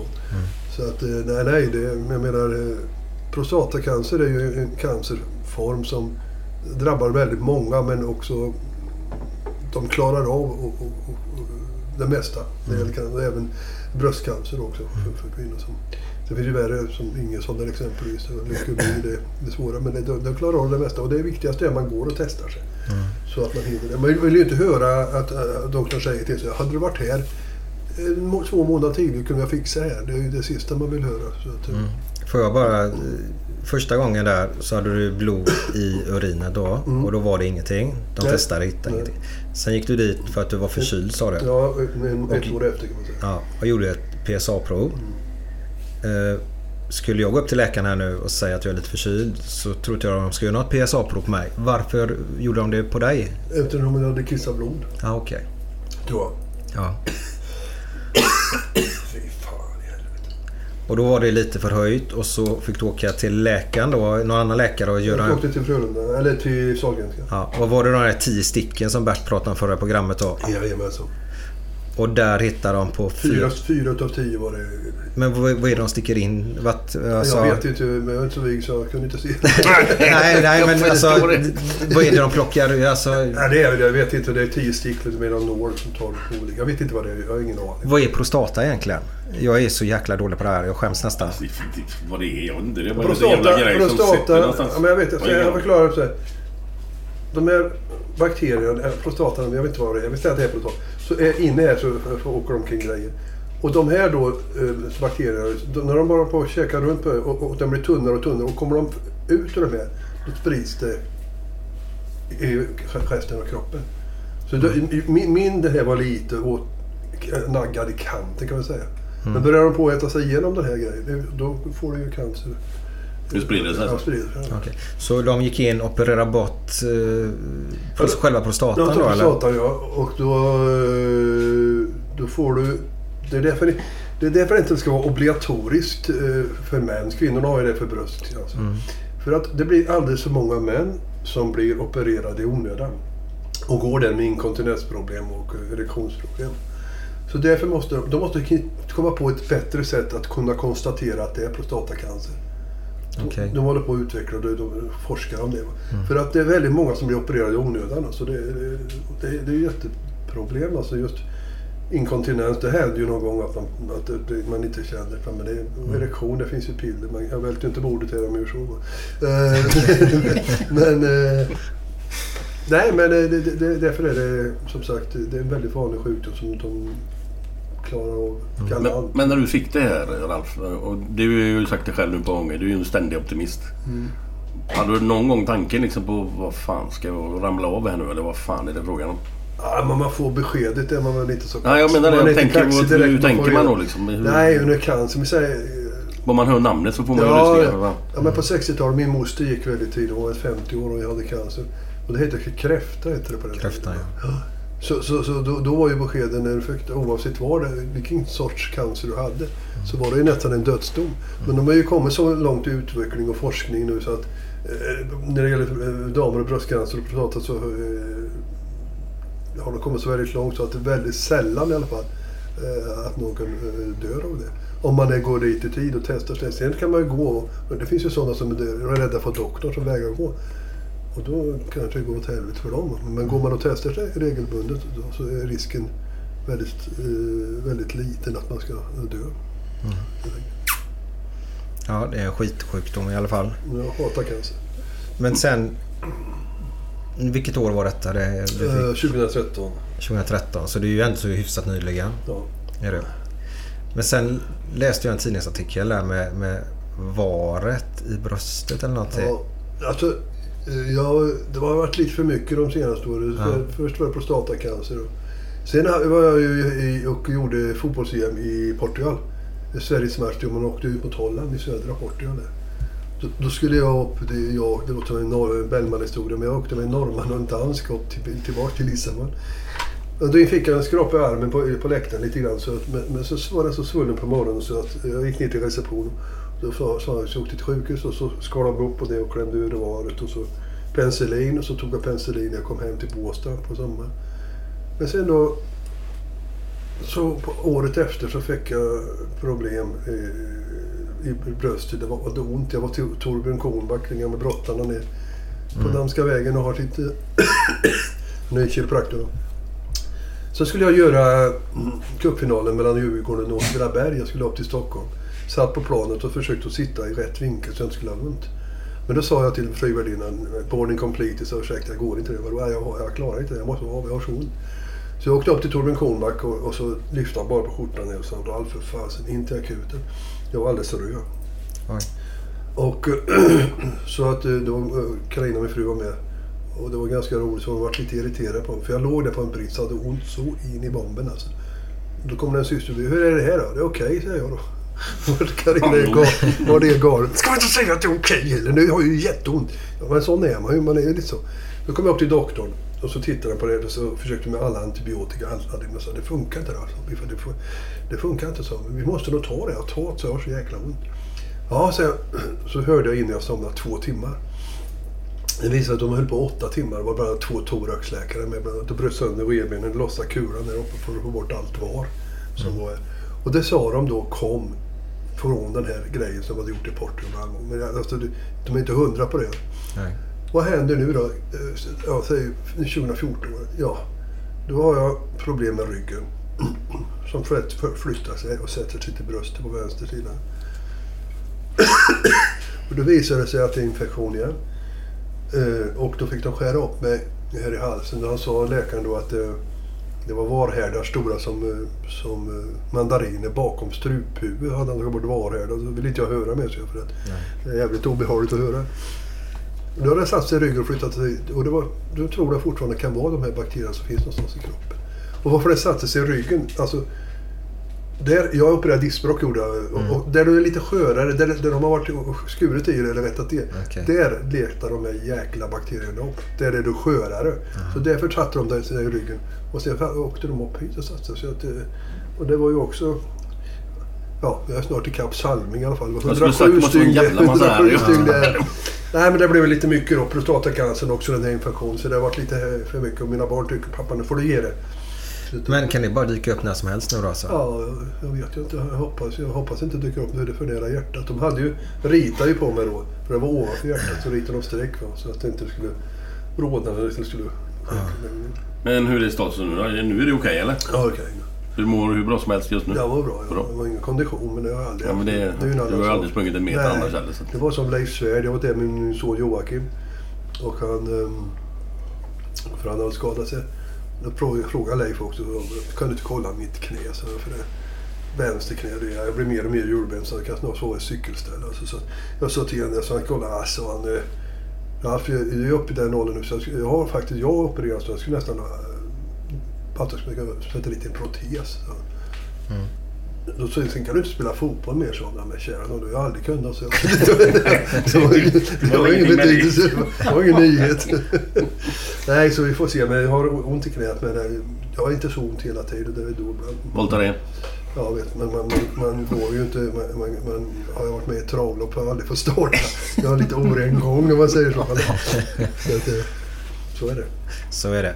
Du är ju inte göteborgare men du flyttade hit och bofast här sedan 1983 då. Jajamensan.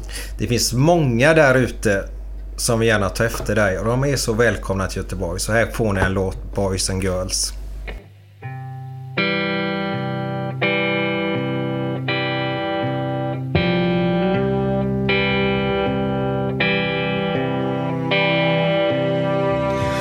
Fem på morgonen i New York City. Går en man i en sliten gammal hatt. Sveper rocken kring den tunna kroppen. Huttrar till, det har varit kallt i natt. Ser en strumpa sticker ut ifrån hans sko. Vandrar vidare men utan framtidstro Fem på morgonen i Hallonbergen står en kvinna med gråten i sin hals. Tittar håglöst in i morgonsolen. Hon är trött, hon har inte sovit alls. Två av fem miljarder vårt klot. Men mot deras ångest finns det ingen bot. För de är ledsna för att de inte är från Göteborg. De kan inte se hur Gustav Adolf pekar på sitt torg. Det är inget fel på att vara etiop. Men inte riktigt rätt ändå, det vet de allihop.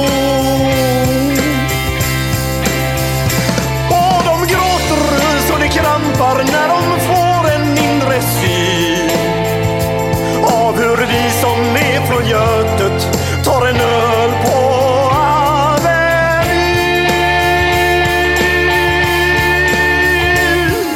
En fotbollskille får sitt genombrott och snackar proffskontakt med fem italienska klubbar. Ändå känner han att tåget har gått. En annan gubbe med en ollontusing och en latextjuva skriker ta mig ur röven gubbar. Men det ger honom inte nåt. Samma tomma blick och tårar salta smak. Om man frågar säger båda samma sak. De är ledsna för att de inte är från Göteborg. Buss torg. Det är inget fel på att vara från Mölndalsbro. Men 14 stopp med fyran svider mer än man kan tro. Och de gråter så det krampar när de får en inre syn av hur vi som är från Götet, av hur vi som är från Götet Ralf, det är ju en, eh, en viss person nu som är väldigt på tapeten inför EM här. En, en svensk. Som heter Zlatan Ibrahimovic. Och eh, folk har ju tyckt och tänkt om honom i hundra år. Men nu är jag tror alla har varit större än vad han är nu. Men jag vet att du har ju haft någon... Du har sagt någonting i någon tidning eller om du sa det i, i radio eller vad det var om trädgårdsmästargrejen där. Kan inte du berätta själv hur det gick till? För han var väl inte jättenöjd där, Zlatan? Nej, jag tar det med glimt. Men samtidigt var det, upprinnelsen är väl den att eh, Sverige spelade, om det var VM eller EM-kval, eh, på Råsunda. Och Zlatan gjorde ingenting på hela matchen. Han stod där och vevade med sina händer när inte passningarna gick fram. Det var så taskigt kroppsspråk, otroligt. Som tur var så var Henke bra i den matchen. Henke avgjorde med två mål så Sverige vann. Och det sa ju jag, för jag sitter ju i radio för att säga vad jag tycker. Sen behöver inte alla tycka så. Men då kom det upp då. Eh, då tyckte han ju det att, eh, att jag skulle kunna bli hans trädgårdsmästare då, eh, efter den här matchen. Och det, tog jag- det tog jag som glimt. Va? För att eh, man, man vet ju att han har den glimten, Zlatan. Och, och det har han visat eh, senare också. Men jag hade ju det på min telefonsvarare. När hon ringde till mig. Ja, Välkommen till trä, trädgårdsmästare Edström. Hur var det vänlig lämna meddelanden. Så jag tog det som en glimt. Men jag tyckte att han har ju utvecklats väldigt eh, sen dess. För det första har han en äldre, en äldre dam han är gift med. Han har två barn. Så de här gesterna har blivit mycket, mycket bättre. Och, men då ett tag tyckte jag det var för mycket. Och jag menar, slår man en dålig passning behöver man inte ha att medspelaren står och slår ut med händerna och visar publiken. Titta vad dåligt. Man klappar i händerna och säger bara kom igen. Så därför kritiserar jag honom. Och det kvittar om de heter Ljungberg, Larsson eller vad de heter. Jag tycker att vi har exempel på 2006, här, vi pratade om det tidigare. Att viktigt att Sverige har ett bra försvarsspel och sen bygga därifrån. Titta, 2004 var suveränt. Zlatan och Henke och Ljungan. Det var jättebra. Vad hände 2006? De här tre som, som ska göra skillnaden då, om man säger. Den enda som får godkänt i 2006 för dem, det är Fredrik Ljungberg faktiskt.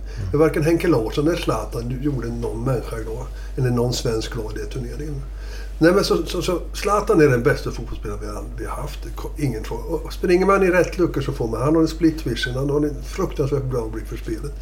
Eh, sen tycker väl jag ibland i alla fall att man kan släppa någon frispark och straffspark till någon annan. Men, men, men som spelare så är han outstanding. Det visar ju alla resultat och alla mål. Och det är också som vi sa Glenn, han kanske aldrig har varit så bra som han är just nu. För han har gjort en kanonsäsong. Sen är det ju bara att han vinner i Paris, eller frankrike ligan fyra gånger. Det, det kunde man ha skrivit innan. Nu, men så, får pengarna tillbaka. De kommer att vinna fyra år i gång med det materialet de har. Men så, han har ju utvecklats rejält och eh, det är kul att se att han har ju räddat Hamrén många, många gånger. Mm. Man kan säga mycket om Zlatan. Ja, men det är väl en ganska bra sammanfattning. Mm.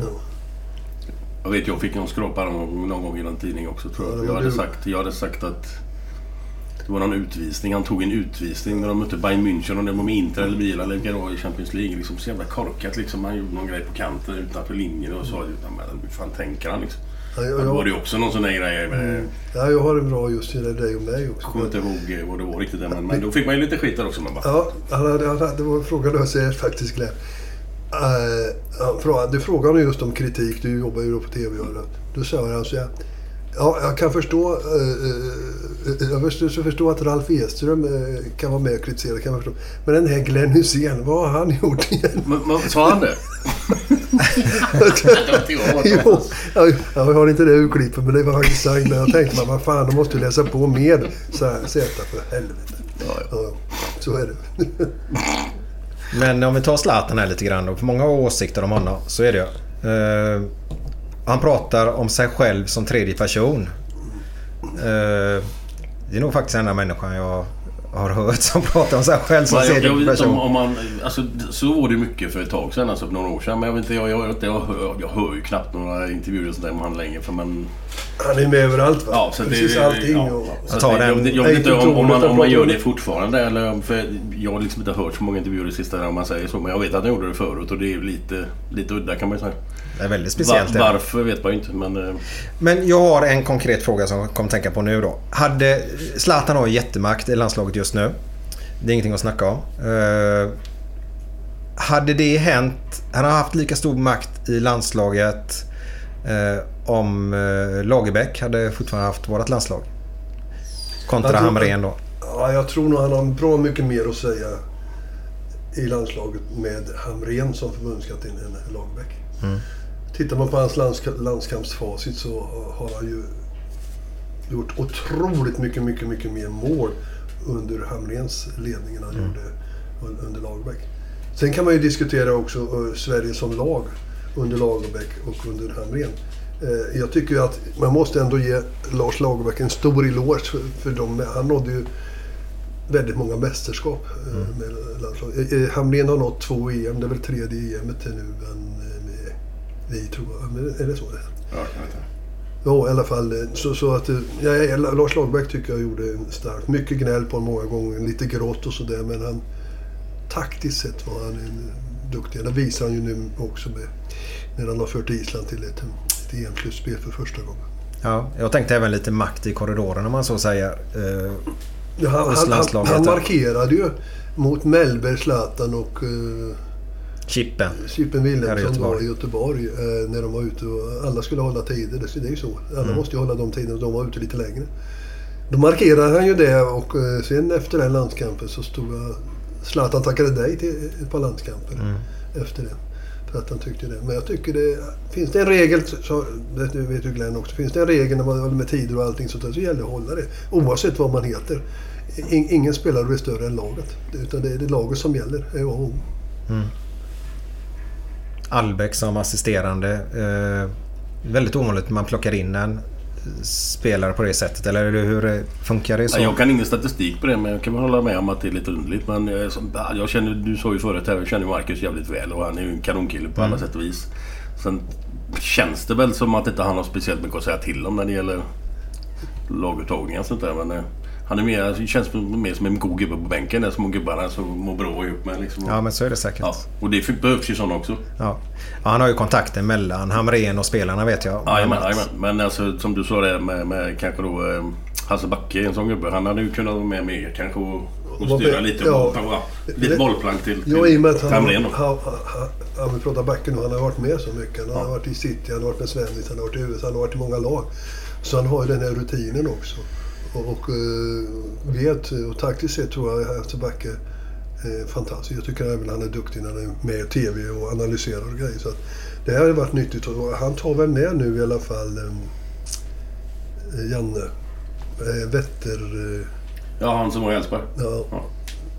Han är spion också har varit för landslaget. Ja. Spion. Ja. Nej, men han tar ju med en gubbe som har, som har levt nere och varit med fotboll. Det är ju ingen som kliver direkt av och lägger av sin karriär som Marcus Hallbäck gjorde och, kommer i den positionen. Utan han har ju varit med så många gånger och hjälpt landslaget också att, att kartlägga motståndarna som Sverige ska möta, har- har mött i EM-kval och VM-kval. Mm. Har du något mer om Zlatan Glenn? Eh, nej. Det Men vi kan ju intyga om att han är en viktig pjäs för landslaget i EM. Så är det. Ja, men det är, funkar inte sladd. Vi kan, vi kan klara Men det är, oss. det är ju samma som Portugal liksom. Funkar Ja. inte Ronaldo så funkar ju ingenting. Det, det, det är ju samma typ. Mm. Nej, men jag menar man kan klara sig någon eller några matcher utan Zlatan, men i längden funkar det inte. Vi har ju gjort det mot Spanien och så mot Holland på hemmaplan var väl båda. Det var inte Zlatan med. Men titta, om man ska spela flera matcher utan Zlatan, då kommer det inte att funka. Det, det är så. Det, det är för uddlöst. Och eh, som sagt var, så att, nej, men han, han är väldigt, väldigt viktig. Och han är i den form han är nu, säger han också själv. Och det har vi bevisat i franska ligan. Att, att eh, han är på riktigt... och det, jag, jag tycker det är så imponerande. Han blir ju 35 år här i, i oktober så att det är imponerande med den stora kroppen han har. Att han, kan, han har varit lite mer skadad men det har inte varit några större grejer. Det är bara en muskelknippe. Ja, rejält muskelknippe. Ja, otroligt. De ska ju sluta. Jag vill se om han slutar. Han vill ju inte säga det att han ska sluta nu. Men om Isak och han slutar, det är ju nämligen så att de är exakt lika gamla. Mm. Födda 3 oktober 19. Jag är födda samma datum. Ja. Mm. Ja. det visste inte jag. Faktiskt, 1981. Jo då. Så att det, är, det är två stycken som har de två bästa som jag tycker i landslaget nu också. Mm. Men eh, vi får väl önska landslaget lycka till och släppa dem en stund. Japp. Eh, vi ska ju hylla Håkan Hellström. Ja. För nu blir det ju två konserter på Ullevi här på lördag och söndag. Och eh, jag tycker det är så jävla mäktigt. Över 70 000 på varje, på bägge två spelningarna kommer det bli. Eh, Marcus Bero säger att man inte kan bli poet i sin egna hemstad.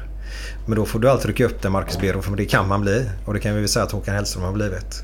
Absolut. Du eh, Henke ska ju dit på söndagen. Ralf, du pratade om Håkan här förut när vi satt med Ja, ja, jag har med barn som ska dit. Mina fyra barn. De har, eh, fick en julklapp. Två biljetter var så att de var ju så glada.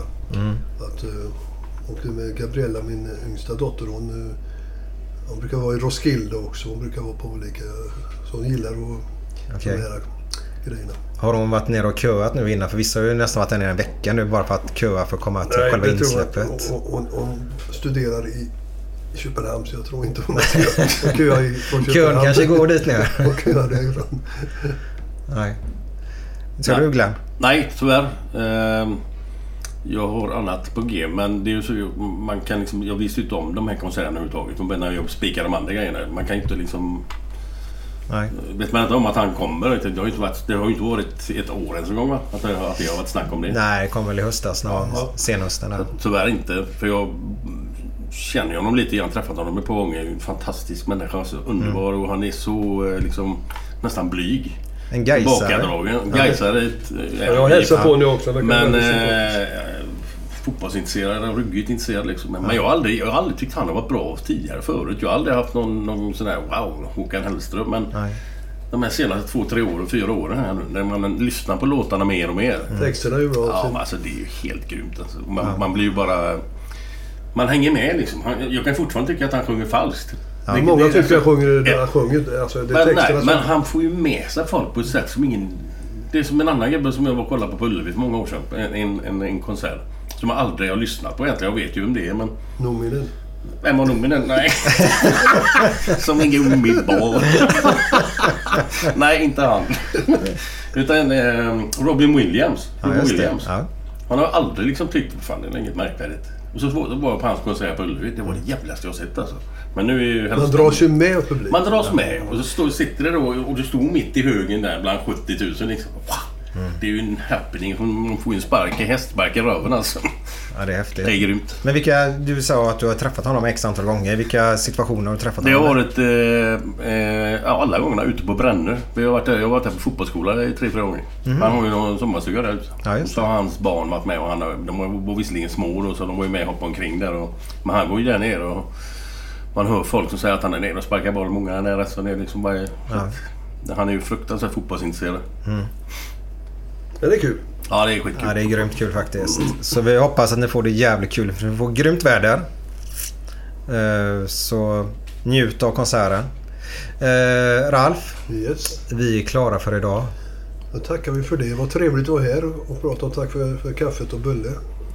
Jag är imponerad över hur du kommer ihåg alla årtal och grejer och håller på. Men det var det här med lång, Ja, med lång, ja, jag vet, men det är imponerande. Du får, du får inte kolla upp grejerna innan. Nej, ingenting som stämmer. Ingen googlar inte bara. Nej. Nej men det är ju så, med, det är ju så som sagt var. Jag, jag sa ju det till er förut, jag läste så gott in, i GP innan jul där att det, det var två gubbar jag kände så väl igen mig. Den ena sa till den andra så här, Hur är det med långminnet och närminnet? Långminnet sa han, inga problem alls. Men eh, hur var andra frågan? Det, det ligger man någonstans nu faktiskt. Glöm inte att lyssna på Glens dåliga historia efter låten och ha ett underbart liv. Ha det. Ha det jättegött. Ha det gött. Nej.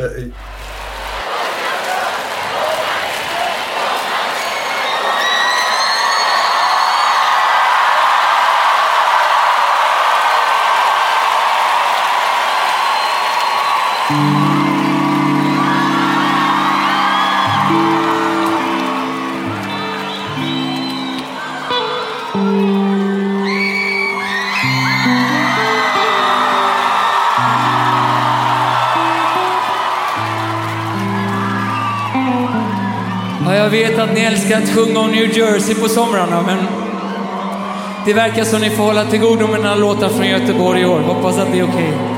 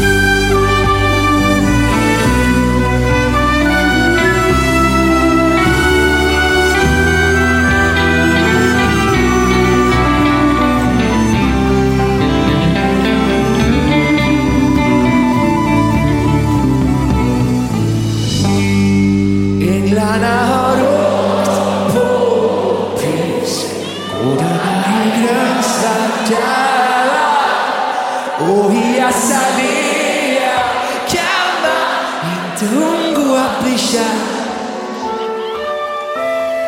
Där går den som svär att allt du gör är gott. Mm, ja, jag är din och du vill ha en idiot. Lägg din hand i min. Lägg din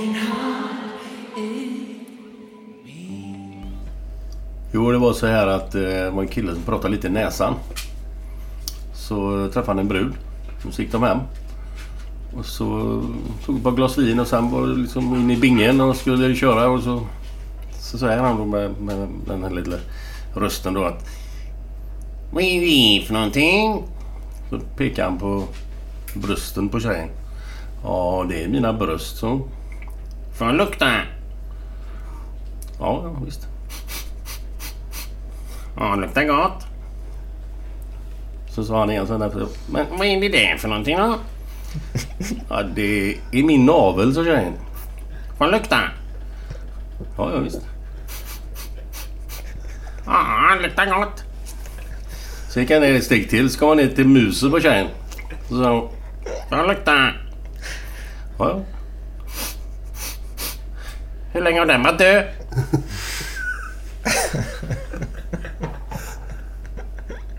Ja, den var, den var inte bra den du.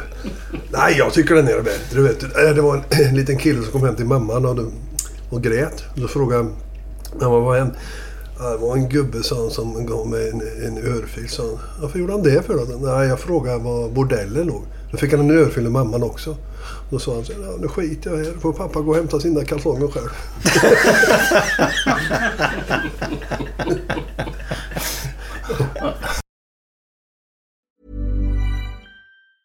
Hi, I'm Daniel, founder of Pretty Litter. Did you know cats tend to hide symptoms of sickness and pain? I learned this the hard way after losing my cat, Gingy. So I created Pretty Litter, a health monitoring litter that helps detect early signs of illness by changing colors, saving you money and potentially your cat's life. Pretty Litter is veterinarian developed, and it's the easiest way to keep tabs on your fur baby's health right at home. Go to prettylitter.com and use code ACAST for 20% off your first order and a free cat toy. Terms and conditions apply. See site for details. Planning for your next trip?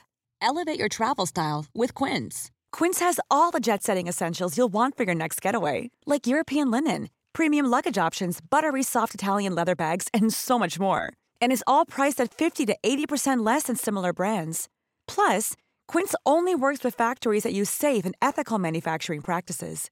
Pack your bags with high-quality essentials you'll be wearing for vacations to come with Quince. Go to quince.com slash pack for free shipping and 365-day returns. When it comes to your finances, you think you've done it all. You've saved, you've researched, and you've invested all that you can. Now it's time to take those investments to the next level by using the brand behind every great investor, Yahoo Finance. As America's number one finance destination, Yahoo Finance has everything you need, whether you're a seasoned trader or just dipping your toes into the market. Join the millions of investors who trust Yahoo Finance to guide them on their financial journey. For comprehensive financial news and analysis, visit yahoofinance.com, the number one financial destination, yahoofinance.com.